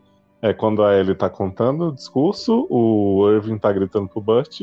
E o Mark acabou de descobrir a foto da esposa. Então ela tá entende, viva, né? que a esposa tá viva, né? Apesar dele não ter noção de quem é essa esposa, mas ele sabe assim, bom, uma pessoa que é minha esposa está lá dentro da empresa. E aí ele sai para contar pra irmã que ela tá viva. Ele chega a falar, né? Ela ele tá viva. gritando, ela tá viva, ela tá viva, caralho! A Exato. Morena tá viva, minha filha tá viva. E aí e eles aí... voltam todos. Aí, é. Darlan, essa parte é muito importante, porque assim, o tanto que eu gostei dessa final é o tanto que eu já tô com raiva prévia do que a segunda pode trazer. Uhum. Porque você falou o seguinte: é, tem foto de todo mundo que trabalha com a Ellie lá no evento, né? Então, assim, se em teoria a Lumon é, faz com que essas pessoas não interajam de jeito nenhum do lado de fora, não sei o quê, como é que um evento com mídia, com gente que em teoria, né, para ser convencido de que aquilo é bom, não é só gente mancomunada, tem fotos das pessoas? Porque assim, alguém que conhecesse o Mark podia ir lá e dizer: não viu uma foto do Mark com a mulher dona da empresa. Então, Eles trabalham juntos. Então, mas vamos lá. Tipo, fora da, da, do mundo real, do Auri, eu acho que isso não é um problema. Não, não é um problema, mas você concorda não que. Não importa se eles virem amigos aqui fora, eles podem casar aqui fora. Quando eles entrarem lá, eles não vão lembrar um do outro. Sim, eu concordo, mas você concorda que é estranho, porque eles fazem até os tempos de saída deles serem diferentes para eles uhum. não se encontrarem, não saberem que trabalham juntos. Então, assim, Nesse contexto que já tá rolando uma treta lá dentro, apesar de que a treta foi meio que abafada pela Patrícia Arquette, né? Uhum. Você não acha estranho esse evento revelar tanto? Porque ela vai chegar e dizer, ó, oh, trabalho com aquele, aí daqui a pouco ela encontra o MC da o Mark e o Irving do lado de fora. Sim. Tipo, ele não, sendo então, a Auri, eu, né? eu, eu, não consigo achar estranho, porque não, não importa. Porque a própria, a própria Halle e o Mark, quando eles saem, eles falam, tipo, pô, imagina se a gente fosse casado lá fora. uhum. Tipo, eles não vão lembrar. Eles podem ter casado, eles podem ter filho fora, eles podem ter uma Sim. vida inteira não, fora juntos. Eu, eu entendo que não é um grande problema, mas assim, eu estranhei ter essas fotos tudo, mas eu entendo que é um projeto muito único. Talvez É, por e- isso ela esteja numa equipe pequena também, né? Pra não Isso, talvez eles não vão divulgar essas fotos. Talvez eles estavam planejando divulgar só o vídeo dela falando e tal. nananã. Mas assim, claramente eles vão abafar o que aconteceu. É. Isso não Aí a vai minha a preocupação público. é, é, a gente teve duas, duas consequências, né? Uma é o Uhum. Mark contando tudo pra irmã, então a irmã até fala, a gente tem que ir com muita calma, porque Isso. conheço uns jornalistas, mas não sei o que, Uhum. então a gente sabe que essa história pode andar devagar sem problema nenhum. Hum, Isso não me não é um problema pra mim. O problema é se a Halle falou aquilo pras pessoas e tem alguma pessoa bem intencionada naquela plateia e depois a Helena Auri chegar e falar assim, gente, era Brinks, tava, sou muito zoeira, e todo mundo comprar, eu vou ficar bem puto. Então, mas eu já vou te adiantar que eu acho que vai ser isso que vai acontecer, tá? Olha, Brasil, eu eu também falar. acho, é por isso que eu tô com Vou te raiva. falar uma coisa que eu acho que, tipo, voltou, derrubaram ela do palco, vai falar que ela tava muito louca, tava drogada, aconteceu alguma coisa. Totalmente E- drogado. É, e aí ela vai falar, tipo assim, ah, me desculpa, eu não acordei muito bem, não sei o quê, não é nada disso Porra, que mas- dizer. Mas de não acordei muito bem pra É, mas vamos meter um caô. Meteu um caô. Vai ser E- igual o homem de Supernatural, né? Que falou, sou bi e falou, mas quis dizer sou hétero. Sou bi, sou bíceps, É, bípede. ele, ele falou assim, ai, sou muito desajeitado com a língua, né, gente? Ah, ah, ah. Então, mas eu acho que isso vai acontecer. Eu acho que eles vão dar um jeito de abafar. Talvez ela nem volte pra falar, porque ela foi literalmente derrubada do palco, né, por alguém. É, alguém tem que ter estranhado aqui. Porque Né? se, ela- se fosse ela falando, e aí de repente ela voltasse ali e a Helena percebesse, putz, rolou uma merda aqui, e desse uma. Mas o fato dela ter sido tirada do palco. É, com força. Eu acho que ela não vai nem voltar pro palco. Eu acho que vai, tipo, meio que tipo, todo mundo ficar chocado com o que aconteceu. E Vão aí meio briefing, que. né? Não, vão abafar, porque ali só tinha gente do conselho, eu acho. Só tinha gente próxima. Ah, não Acho eu não sei, tinha- tinha bastante gente. É, mas acho que não tinha imprensa, não tinha nada, Hum. talvez. Vamos ver. Mas a história que vai andar com certeza é a história do Mark com a irmã. É... Principalmente agora que ela sabe que Patricia Arquette é a chefe, então vai evoluir sem dúvida. E talvez o que pode conectar as duas histórias, e aqui sou, é o meu lado roteirista falando, Hum. é alguém que estava na conferência acabar, tipo, por exemplo, a irmã, dela, a irmã dele conhece esse tal desse jornalista, né? Vai que esse Uhum. jornalista estava na conferência também. E aí a irmã vai falar Ah, com ele, sim. e aí pode ele ser. une e fala assim: opa, mas a mulher lá que tava Severance falou a mesma coisa, vamos começar a investigar aqui na maciota, juntar provas pra tentar, é, sei lá, expor essa empresa. E aí a segunda Uhum. temporada. Só que eu acho que claramente vai ter consequências pro pessoal que trabalha lá. Então, tipo, quando eles voltarem, eles vão estar separados, não vão estar trabalhando juntos, vai acontecer alguma coisa naquele setor. É, isso aí eu imagino, eu acho que eles E- separados é fato. É, é, mas outra que- coisa que eu não vou aceitar, que eu já tô proibindo os, os roteiristas de Seven de fazer, é apagar a memória do povo dos Vines. Hum, tá, talvez eles possam fazer. Porque eu acho o seguinte, não dá pra você. O que, que a gente tem de consequência da finale? É o Mark Ine saber que a esposa é a psicóloga. Se ele perder essa informação e passar a segunda temporada andando em corredor confuso e tendo flashes, assim, você anula a finale, concorda? Uhum. E o Mark Auri vai acabar sabendo que a irmã vai contar pra ele, ó. Seu me contou isso aqui, então ele vai ter que partir pra uma linha de investigação mais agressiva. Será que eles vão tentar fazer o contrário na segunda temporada? Tipo assim, a galera Aure sabendo o que rola dentro do Severance Uhum. e a galera Ine, tipo, com a memória Sem apagada. ou, ou, sei lá, rebutado, enfim. Porque eles têm um fucking chip na cabeça. Então, se eles resetarem o cérebro deles, eu não vou achar estranho, porque eles têm um fucking chip que separa suas memórias. Então eles podem fazer qualquer coisa. Então, É, mas eu não sei se esse chip é assim eu não de gostaria. Eu não Ah. gostaria que eles apagassem. Não é eu que acharia uma saída bem ruim. É, mas eu não duvido. Time fazer isso toda temporada, apagando a memória do povo. É, mas eu não duvido. E aí, o, o que eu acho que pode ser interessante é, por exemplo, o, o, Au- o, Isau- o Auri, né? Porque a, a Auri é filha da puta, então ela não vai fazer nada. Mas o, Mar, o Martin, Martin, Mark, o Mark Auri tentando é, unir provas de que a empresa é filha da puta e tentando contactar o Mark Ine de alguma forma. Tá ligado? Tipo, virando o negócio. Eu não sei Uhum. como é que eles fariam isso, mas tentando, tipo. De repente tentariam colocar os Auris lá dentro, né? Fazer o processo Mas, mas, teoricamente é muito fácil fazer isso, se você parar pra pensar. Tipo, é só, é só o Mark Aure escrever um bilhete, botar no bolso do Winnie, Mas eles ele vai- revistam tudo que tem mas palavra cara na saída e na entrada. Mas o cara entrou com um cartão. É, no- verdade, tem um livro, né? Ah, enfia É, no cu com- dele, enfia no saco. Sim. Entendeu? Dentro da boca, enfim. É, agora, sabe por que, quiser, que eu acho vai. que o chip não é resetável? E eu espero que não seja? Porque. Ah, é irreversível, eles falaram. Exato, por que, que a Patrícia Arquette foi lá tirar o chip da cabeça do homem? Ela podia É ter deixado ele ser enterrado com aquilo. Verdade. Inclusive, eu acho que em algum momento eles vão implantar o chip do Peter em outro corpo. Não, e, e é verdade, porque quando a. a. a Auri da. da aliás, quando a CEO lá vai, vai botar o chip, ela fala, tipo. Eu, eu entendo que esse processo é irreversível, não sei o Uhum. que, nananã.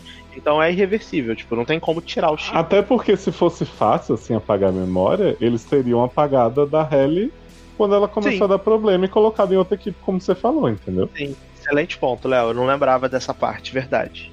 Então, então eu acho que talvez não role a parada da- do, do apagar a memória, mas se- será que Uhum. não rola uma tortura, um negócio de choque? É, eu acho que eles vão ficar separados um bom tempo, vai ter um negócio pra realmente eles não poderem agir muito, mas eles têm que pelo menos saber o que eles viveram lá fora. Eu acho que você tirar isso da série é você realmente tirar o peso do, do final, sabe? Uhum.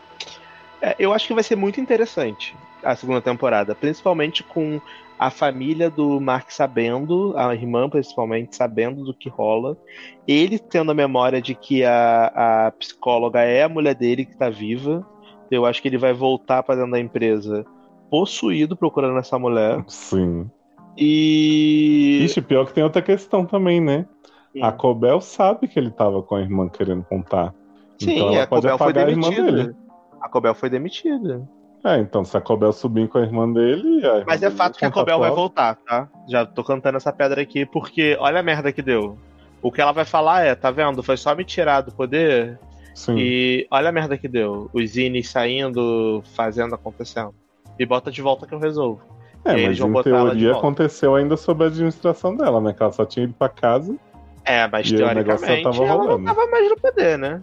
Hum, Então ela pode meter essa aí. E com, Pode com ser. esse boarding aí todo desestabilizado. Sem contar também a imagem pública da mulher também que vai estar na lama, né? Porque por mais que ela meta o ah, sua arlequina louquinha, fragmentada, porra, a mulher deixou claro, falou em voz alta, saiu da boca dela, de que a Ine dela é tor- torturada, que Então, é uma isso que eu merda. espero. Eu não espero que a segunda temporada seja tipo, ah, todo mundo está contra a Lumon, foi exposta. Mas eu quero que essas coisas tenham uma consequência mínima, nem que seja uma pessoa que tava naquela plateia que vai questionar, entendeu? Eu acho que vai ter. Eu acho que vai ter, porque eu acho que eles não colocariam isso nessa intensidade se eles não fossem Pois dar é, nenhuma pra só reverter tudo depois, né? E a série ela é muito sutil, ela é muito boa pra cair nessa besteira de tipo, ah, foi tudo um sonho. Uhum. Funcionou, sabe? Eu não acho que eles vão fazer isso. Acho que eles vão tentar dar alguma consequência, mesmo que possa não ser o que a gente espera, mas vai ter uma consequência. Uhum. Quero É, porque eu acho que assim, essa temporada, como a gente falou, o final dela, né? Eu acho que o ritmo lento sim acrescenta pra você sentir a estranheza, você pensar como sentindo na situação. Mas eu acho que a gente não pode ter uma segunda temporada que tenha episódios nesse ritmo da primeira de novo, depois de tudo, que foi apresentado. Eu acho que tem que ser desfazer a Lumon em, em três dias, não sei o que. Não. Mas eles têm que encontrar um equilíbrio de não ser só gente andando no corredor, bolada, Uhum. e também desenvolver a história mais avançar, né? Porque se você pensar em termos de avanço real, a gente teve alguns episódios de ambientação e uns três de realmente é, as coisas andarem, né? Então, eu acho que, tipo, esse ritmo lento da série é realmente nos três primeiros episódios. Do 4 em diante, eu acho que as coisas começaram a acontecer muito melhor. Talvez porque eu acostumei com o ritmo, ser. também pode ser. Mas eu achei que, tipo, os episódios passavam mais rápido e eram menores. Tipo, os primeiros episódios têm uma hora. Os outros têm 40 e É, poucos depois dando uma minutos. Então eu acho que, tipo, talvez eles precisavam no início de uma coisa mais longa pra tentar explicar a loucura que é a série no início, botar os elementos, todos que eles precisavam. E depois que eles já apresentaram tudo, eu acho que eles começaram a fazer de fato o que eles queriam fazer, tá ligado? Então a minha expectativa é que na segunda temporada eles sigam esse ritmo que tá mais do final da, da primeira. Uhum. Pode ter um ou outro episódio um pouco lento, um pouco maior, provável, mas eu não espero, Sim. tipo, nove episódios de uma hora de gente andando no corredor. É, e eu também não espero vários episódios como foi esse último, que eu acho não, que é realmente uma situação é. que para chegar nisso, criar essa tensão, você tem que Sim. ter um, uma estrada, então... Eu acho que vai ter mais envolvimento de personagem, talvez, do, do... Eu quero um episódio sobre o Mythic, que é o, o coordenador do andar, para saber quem ele é, o que ele faz, por que ele foi para lá. Quero entender. Uhum quem é esse personagem. Eu acho que tem que ter um episódio focado na. na. Helly. claro. Né? Focado nela, tipo, do início ao fim focado nela, pra gente entender quem ela é, por que ela é assim. É, é porque a gente teve muito pouco dos Aures dos outros, né? A gente só teve do Mark. Não, exatamente, entendeu? Do Irving eu não faço questão. Mas Agora, do... sabe o que eu fiquei pensando sobre o Irving aqui, quando a gente ah. conversava? Que talvez a história dele possa andar até mais do que eu imaginava, porque assim, termina com ele gritando pro Burt, certo? Uhum. Não sei se deu pro Burt ouvir que ele tava, sei lá, na janela da casa dele. Mas digamos que o Burt vai até ele. Não sabe quem é, ok. Mas esse Irving Auri já investiga a Lumo. Uhum. E aí ele vai estar tá na frente da casa de uma pessoa que ele sabe que trabalha na Lumo, porque ele tinha os endereços. E aí ele vai pensar, como é que eu vim parar aqui? Que que tá rolando. Então, mesmo sem ele saber o que o Winnie dele fez, ele vai ter uma linha de investigação para seguir. Sim, faz sentido. Faz sentido. É, faz bastante sentido se parar pra é. pensar. É. Porque ah. diferente da Halle, que vai ficar contra o que a Annie fez, e o Mark, que vai descobrir ainda o que, que rolou, porque a irmã vai contar, o Irving ele só vai ter a percepção de estou num, num lugar parado que não é onde eu devia. E ele verdade, vai juntar os pontos, né? E dizer que foi o Winnie a única que vai ficar contra é a, é a, a Halle. É a pois é. única. É. Os outros todos vão ficar a favor. Então eu acho que talvez. É... Sabe o que pode acontecer? Talvez também que a gente não tá considerando? Por exemplo, ó. A irmã do Mark, ela não tem INE, né? Ela é só Aure. Ela tá vivendo uhum. aqui não fez ruptura. Ela pode começar a investigar pessoas que trabalham na, na Lumos e chegar, por exemplo, no Irving chegar. Pode, no... mas é que tá, a Cobel tá na cola dela, desde antes. Não, eu sei disso, mas tipo, ela pode começar a juntar as peças do tabuleiro, tá ligado? A Cobel uhum. vai estar tá na cola. Foda-se. Mas eu não acho que a Cobel vai virar uma assassina serial matando todo mundo. Ah, ela, sei ela arrancou um chip na broca. Mas o cara já tava morto. já tava morto. Ela só fez o furo, quem matou foi Deus. o cara já tava morto, já tinha sido morto. Ela só foi lá tirar o chip. Eu não acho que ela vai matar a irmã, tá ligado? Eu acho que pode acontecer é a, a irmã do Mark e o Mark começarem a achar as pessoas que trabalham na Lumos e começarem a, sabe, se juntar uhum. e conspirar uma forma Fazer um de. Sindicato. É, não, conspirar uma forma de expor a parada, entendeu? Sim. Ou eles podem falar, tipo, cara, não vou, não vou entrar na empresa. Tipo, eles não podem me torturar se eu não for. Porque agora, beleza, agora eles sabem que tem a parada de, de fazer o Severance fora, né? De ativar fora. Mas já pensou se eles entrarem em greve? Exato. Olha que episódio maneiro. Tô falando sério, olha que episódio Sim. maneiro que ia ser. Tipo assim, os Aures resolveram não ir hoje, nenhum Aure. Estão em greve. Protesto Sim. contra alunos. Eles então, vão ativar aí... todos os Aure, o, o, todos os Aure fora? Não Sim. vão, pô. Mas aí eu fico com a questão que eu queria trazer para você. Você acha que a Lumo realmente faz alguma coisa útil ali dentro com esses trabalho picado? Ou eu sei que é a resposta mais fácil, mais batida, tá? Eles têm aquelas pessoas ali para uma espécie de uma espécie de, de experimento psicológico que já tem a ver com a ruptura, porque assim, não me parece factível que eles produzem alguma coisa com gente coisando número e, e amamentando cabra. Eu acho que é experimento psicológico mesmo. Que as pois pessoas é. estão ali num grande psicotécnico. Um grande BBB.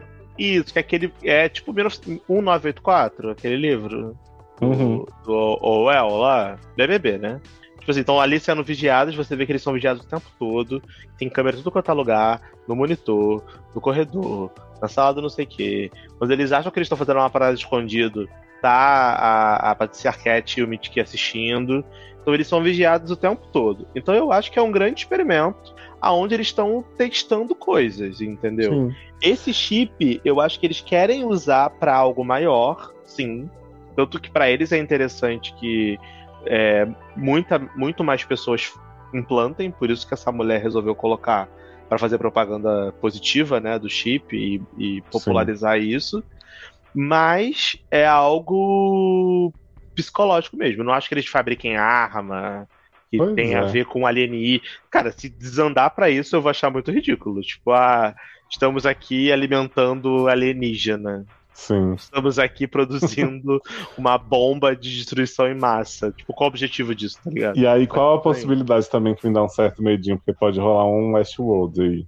Que esse chip seja usado, né, além de pro experimento para coletar dados sobre as pessoas. Uhum e para aperfeiçoar um procedimento em que esse velho maldito, o avô da Helena, uhum. poderia viver para sempre botando o chip dele em outras pessoas. Pode ser, mas a gente tem que lembrar que talvez possa ser mesmo uma questão de robô, né? Porque eu acho a, a mulher do Mark muito robótica, cara. Muito robótica. Então, mas ela é robótica ainda.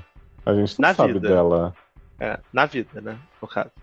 Mas assim, tipo, é, a, a, a, a, Então, mas ela não tem Auri. Teoricamente a Auri morreu. Então, a gente não sabe, pode ser que a Auri dela só esteja dizendo assim, eu não queria ser casada com aquele homem. Eu acho difícil, mas. Porra, mas aí você vai simular sua morte e vai entrar é. numa empresa de, de chip de ruptura? Não faz sentido para mim. É porque se você parar pra pensar, eu ia até falar isso quando a gente começou a falar sobre Dollhouse. A premissa de ruptura, né, se você puxar um pouquinho, é bastante parecido com as de Dollhouse. Porque o que, que era Dollhouse? Eles eram robôs, é, vessels, né? Como é que eu falo isso? Eu tô falando igual a Darlan. Eu falo isso em português. É.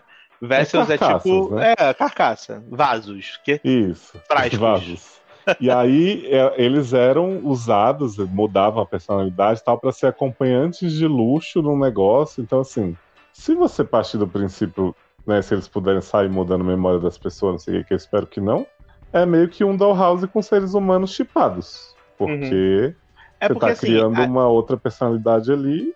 É porque o que, o que a gente também não pode pensar é que essa parada desse chip é muito louco, porque a gente conhece esse processo de ruptura, né? É que é o foco da série. Mas Sim. nada impede também que eles estejam fazendo outros experimentos. Por exemplo, não estou dizendo sobre ressuscitação, tá? Pelo amor de Deus. Não uhum. acho que eles pegaram o corpo da mulher do Mark, botaram um chip e reviveram ela. Não, não acho.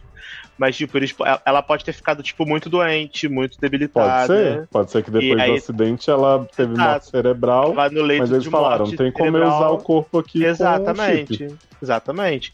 E aí botaram um chip específico nela falando assim, não, você vai agora viver com a gente. E ela uhum. teve morte cerebral, e é por isso que ela não tem uma Auri, ela é só INE, porque a vida dela é aquilo ali.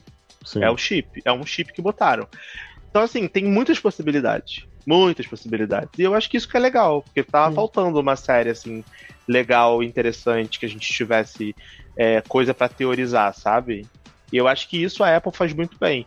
E novamente, eu acho que esse, esse formato de lançamento semanal, é, por mais que eu talvez não aguentasse ver, porque eu fico muito impactado com os cliffhanger querendo saber o que vai acontecer, mas é muito benéfico para esse tipo Sim. de série. Imagina é, se essa temporada tivesse saído inteira num dia. É, o povo ia ter visto e falar ah, que legal, Acabou. foda, não sei o que, nunca mais ia falar sobre. Exatamente. E é tipo assim, a, a, o semanal que faz a conversa acontecer. Aí um viu, falou pro outro, falou pro outro, falou pro outro. Eu só comecei a ver, tipo, muito depois e só fui pe pegar a finale junto com. Não, junto não. É... Uma semana depois que a finale saiu. Mas uhum. eu não uhum. veria se tivesse saído de uma vez. Me fala uma série da Netflix que saiu, que eu não lembro nem o nome da série da Netflix que sai. Pois é. Porque é tudo de uma vez, aí todo mundo já viu, aí eu fico com preguiça de ver. Ah, já tem ah, spoiler de cara, você não tem teoria é, Já fazer. sei o que aconteceu, entendeu? Já sei do que se trata. Agora eu acho legal esse formato da, de ruptura de sair semanal, porque deixa você comentar sobre, sabe? Te, te instiga a pesquisar, correr atrás, verificar. Eu acho muito Uhum. legal. Aí eu Muito te bom. digo até mais, é, a gente sabe que a Apple tem o padrão dos três primeiros sempre, né? Não sei se Uhum. na segunda temporada eles têm feito isso. Sei que na Não. primeira sempre começa Não com tem. três. Eu preferiria que a segunda passasse realmente uma semana. Eu não acho que deveria ter três de cara, não. Eu acho que vai ser um por semana. Tipo, Morning Show foi um por semana. Sim. É, é, For All Mankind foi um por semana. Dickinson foi um por semana. Então eu acho que eles vão fazer um por semana na segunda temporada. Pois é. Apesar eu- de que essa temporada, essa primeira, eu acho que fez sentido ter saído esses três primeiros. Uhum. Porque se você pensar, os três primeiros são meio que um piloto mesmo. É, de três É horas. aquela introdução. Exato, é aquela introdução.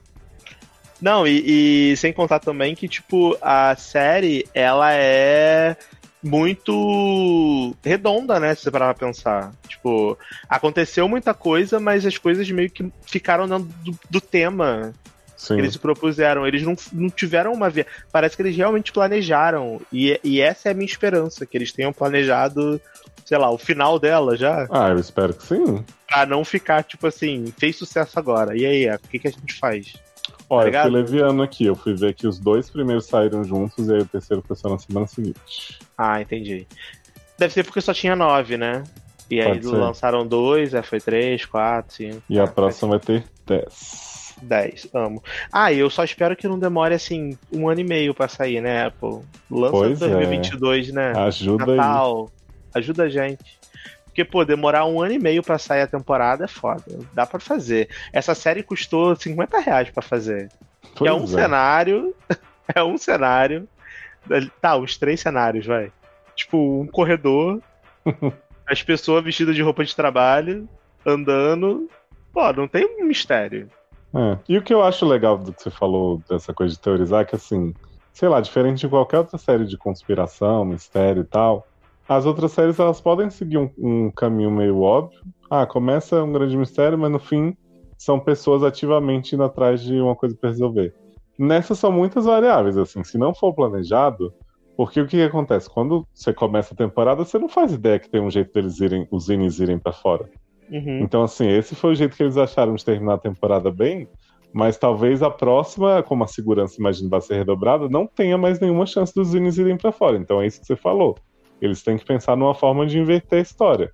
Para os Sim. Aures começarem a agir. E mesmo assim, os Zines não perderem a função dentro da, da série.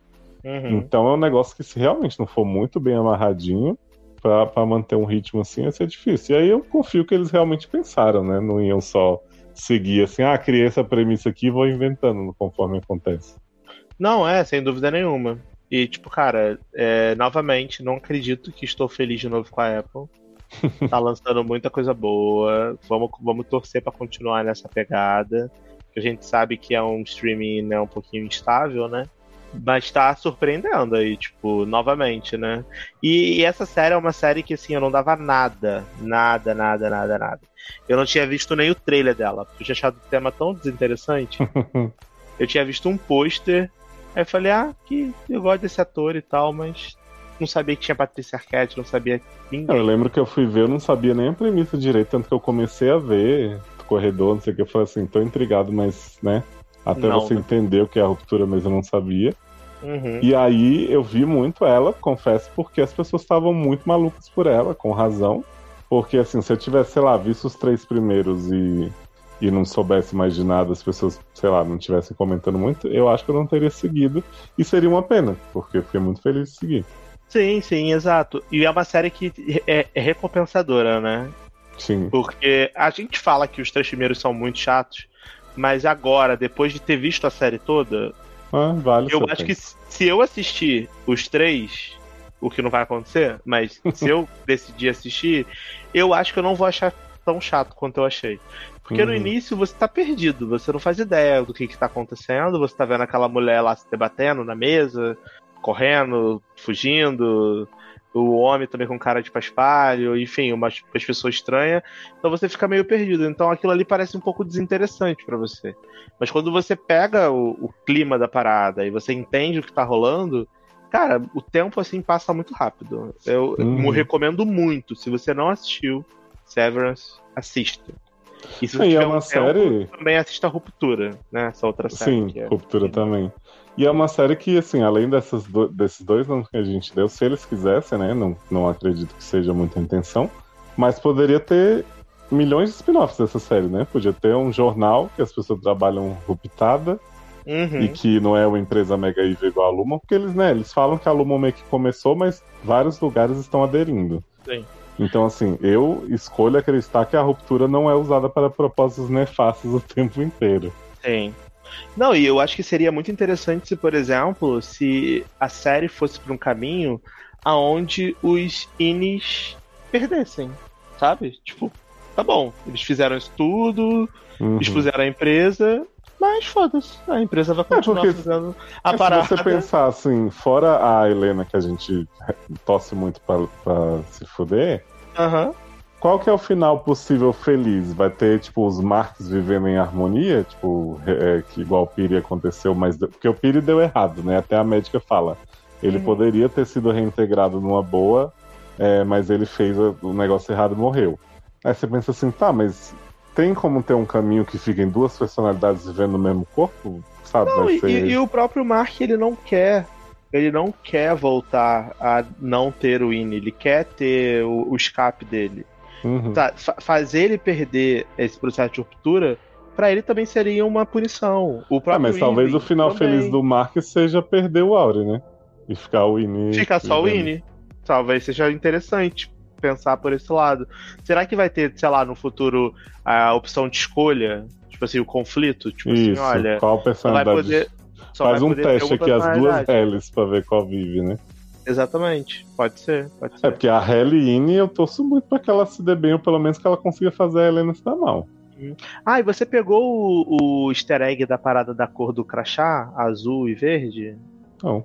Que no. Acho que no último episódio, quando a. A Hailey tá falando com, a- com o pai no banheiro. Que ela, antes dela fazer o discurso, o velho Sim. entra lá no banheiro pra falar com ela. E aí ele fala assim: Ah, eu lembro quando você era criança que eu levei um chip pra você pela primeira vez. E aí você olhou o chip e ele era verde e azul. E aí você. Um lado dele era verde, né? E o outro lado era azul. E aí você olhou pra esse chip e falou assim: ah, seria legal se todo mundo pudesse ter esse chip. Ah, muito E comunista, né? Não é muito comunista, ela é muito, né? The people. e aí, é... E aí, tipo, eu interpretei, né, essa parada do chip ser verde e azul, entre aspas, easter egg deles colocarem os crachás, né? Da, dos departamentos. Um verde e um Uhum. outro. Aí a, a foto lá, o crachá verde, o crachá azul. Sim. Eu, eu interpretei. Pode ser, pode não ser nada também, mas enfim. Interpretei. É, tem que ter algum significado do- de por que um chip é diferente. Ela achou que todo mundo devia ter aquele, né? Sim, exato. Será que. Ah, outra coisa. Porque nem todo mundo é severed, né? Sim. Da empresa. Nem todo mundo é. Será que a, a- a galera lá do, da outra equipe era severed, né? Do Bart. Sim. O povo do Burt era. Então, será que o chip deles é diferente? Pode ser? Por isso que uns ficam com crachá azul e outros com crachá verde? Pode ser que parte da empresa tenha um experimento, porque, tipo, ah, é o que você falou, a, a Cobel tá, tá espionando eles no vídeo o tempo inteiro. Uhum. Então ela sabe o que eles estão tramando, na real. Assim, talvez ela não saiba que eles poderiam sair, né? Como ela descobre no final e fica puta, mas ela sabia que eles estavam todos desconfiados. Isso, ela Então tá eu manipulando pensei- eles, na verdade, né? É, Então, será que tem departamentos que pra eles é interessante observar como as pessoas se rebelam ou não? E outros, é, vamos só deixar as pessoas aqui de figurante? Ah, ou todo mundo é observado pra isso e se espera que as pessoas questionem? Ah, eu acho que talvez, cara, é, a meta do trimestre que eles bateram. Olha, eu já que viajando nas teorias Uhum. doidas. Foi tipo assim: eles fizeram exatamente o que era esperado eles fazerem. Tipo, se Pode rebelarem. Eles. Pode eles... ser assim, a gente estuda padrões humanos e a Exato. gente espera que este grupo aqui junto, ou o Matrix 4 aí, hein, vai daí vai liberar ser- tanta energia. Não, isso daí vai ser o. Ó, você ouviu primeiro aqui, hein, galera? Esse bicho aí da, da próxima temporada de Severance. Pode gravar esse programa, pode anotar esse, essa minutagem. Você ouviu primeiro aqui. Se for isso, tipo, a meta que eles bateram do trimestre, que eles deram um grande foco, comemoraram, não sei o Uhum. quê. era exatamente, tipo assim, trazer essa pessoa de fora com esse perfil questionador. Porque, assim, como é que você é, mapeia a personalidade dos Inis? Porque um Ine é muito calminho e fica lá na dele. O uhum. outro Ine é mais questionador. O outro Ine é mais é, simpático. O outro Ine é mais, é, sei lá, introspectivo. Será que isso de fato é de pessoa para pessoa ou é algo implantado no chip? Pois é, porque para mim, como a gente só sabe do Mark, e, e basicamente as duas personalidades dele são triste fora e apático dentro, uhum. eu fico me perguntando: é, o Ine é sempre personalidade do Auri, é, é reflexo da personalidade, porque assim, a Helly, a gente pode gostar muito da Helly Ine, mas na real ela é uma pessoa é, parecida com a. Impiedosa. Isso, é, ela. Ela tipo é, assim... ela faz o que ela acha que ela tem que fazer e. Exato. Então, assim, por mais que a gente torça por ela, porque ela que tá ali, coitada, sem saber, e a outra é uma empresária privilegiada, a personalidade delas é parecida, assim. Tipo, elas, elas são pessoas que, que vão atrás daquilo e, e ameaçam, e, sabe? Então, assim, talvez o Pode ser. Enfim, são teorias, gente. A gente tá aqui vagando sobre as possibilidades. É, mas, mas isso da meta, dos números, não sei o que, assim, eu, por mais que seja uma resposta, como eu já falei, esperada, eu não abro mão de achar que tem alguma coisa psicológica, assim, porque para mim eles estarem olhando, encarando os números sem entender o que é, e de repente eles falam, ah, esse aqui separei, para mim é um processo mental, ou deles, ou de outras pessoas, que eles identificaram ali e esses números representam isso. Eu não consigo imaginar outra resposta. É, é isso. Eu acho que vai ser maneiro se for. Porque eu quero acreditar. Eu, assim, não acho que vai ser tão preto no branco, sabe? Tipo. Sim, eu acho que pode ter ruim, muitas variáveis. Né? A empresa é ruim, eles são bons, eles estão lutando contra o sistema. Isso é legal na primeira temporada porque a gente está conhecendo junto com eles a realidade. Uhum. Mas tem muito caroço nesse angu. Eu acho que talvez essa rebeldia, essa vontade de. Porque assim, no momento em que a Ellie chegou, a Halle chegou, ela mudou a dinâmica inteira do departamento. Não pode ser por acaso. Uhum. Não pode ser por acaso. Porque assim, sério, que em dois anos que o cara trabalhava lá, ninguém nunca se questionou o que ela, ela tá questionando. Tá, mas por que que a gente tem que fazer isso? Ah, é, eu acredito que isso seja cíclico mesmo. Não acho que foram os primeiros a questionar. Tá, e cadê as pessoas anteriores que questionaram? É, então, aí é que a gente tem que ver, porque eles falam, o Mark fala, se eu não me engano, em algum tempo, que eles antes trabalhavam todos juntos, os departamentos. E que foram uhum. separando, foram isolando as pessoas. Então, assim, Será que em algum momento já teve uma tentativa de. Também o, a, o processo de ruptura é, é, novo, né? Pelo que eles contam. Então não sei se teve tempo de já ter tido uma grande revolução, um negócio assim. Mas sei lá, dependendo com a velocidade que as coisas acontecem ali dentro, deles reagirem e tal, de repente já teve uma galera que deu uma merda maior e eles começaram a separar por isso. Uhum. Não sei. Bom, vamos descobrir, né? É, Daqui vamos a... rever a série. Que... Vou rever os, os, três primeiros episódios e aí eu trago pra vocês. o que, que pode ser?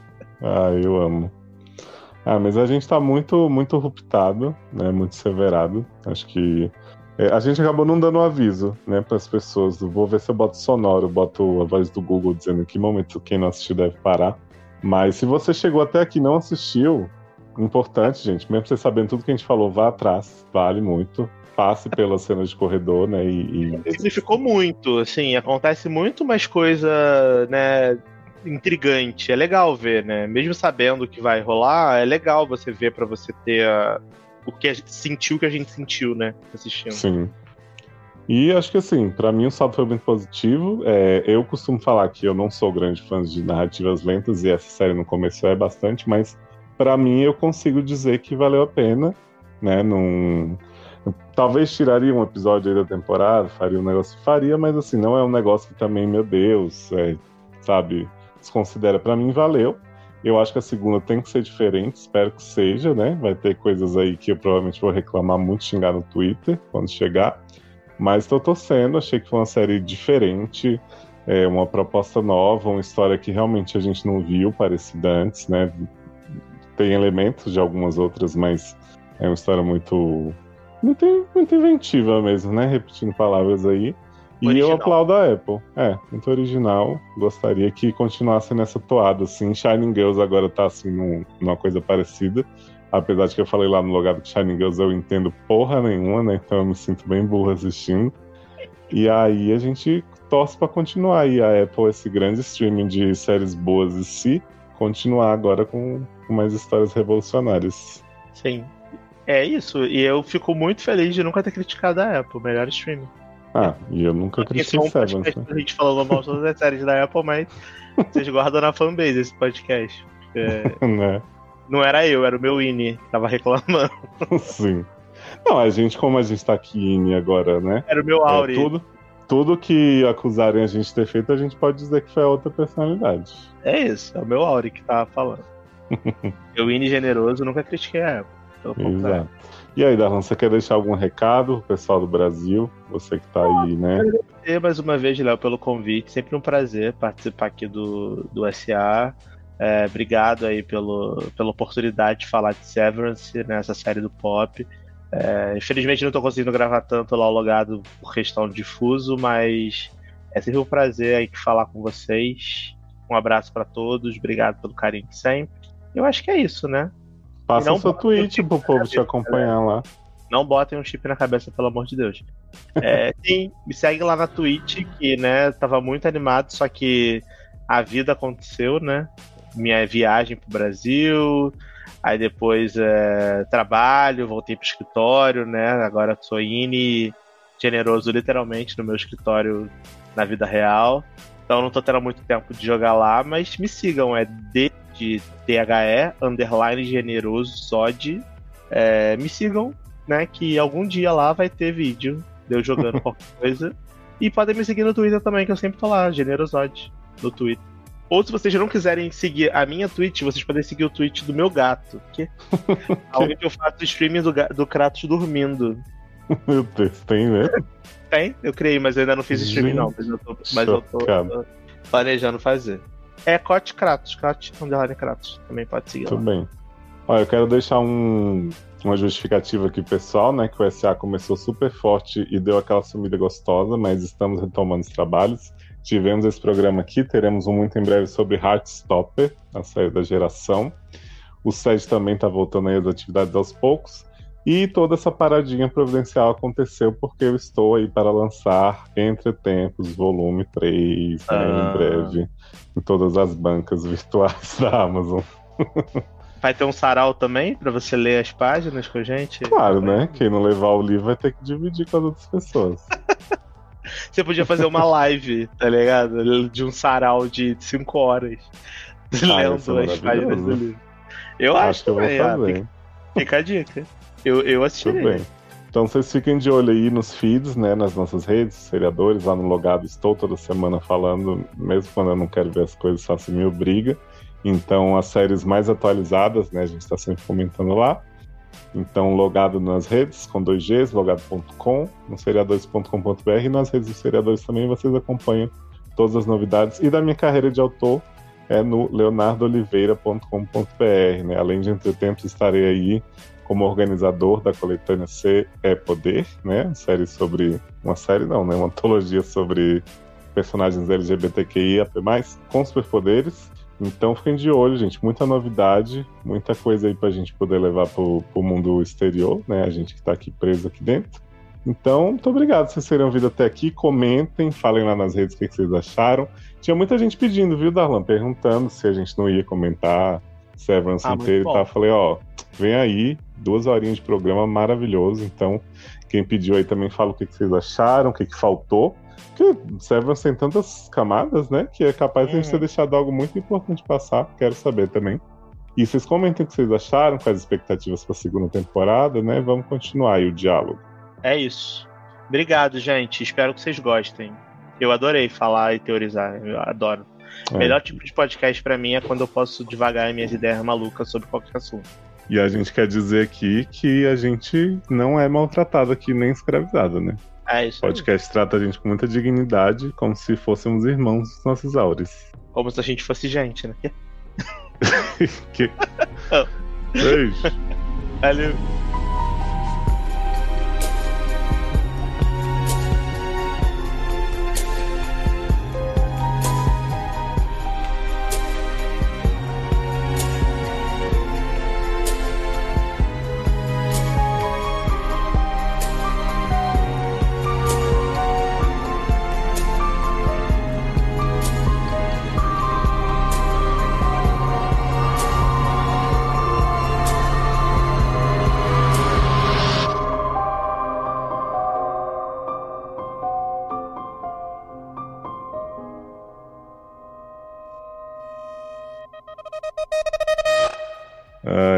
Gente, adoro que você vai dormir 9 horas da manhã.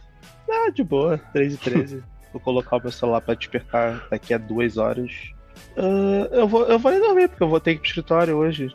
Nossa, eu ia te perguntar se você tava todo dia no presencial. Então, eu só não estou indo sexta-feira, porque agora que eu sou líder de área, eu tenho que ir. Tá um inferno. Nossa. Então, boa noite, jovem. Obrigado. Pelo menos eu posso dormir, né? Não preciso ficar direto entrando e saindo do elevador, mudando a personalidade. Graças a Deus, né? Valeu, jovem. Obrigado. Valeu, Foi boa ótimo. noite. Fui. Deixa eu encerrar aqui.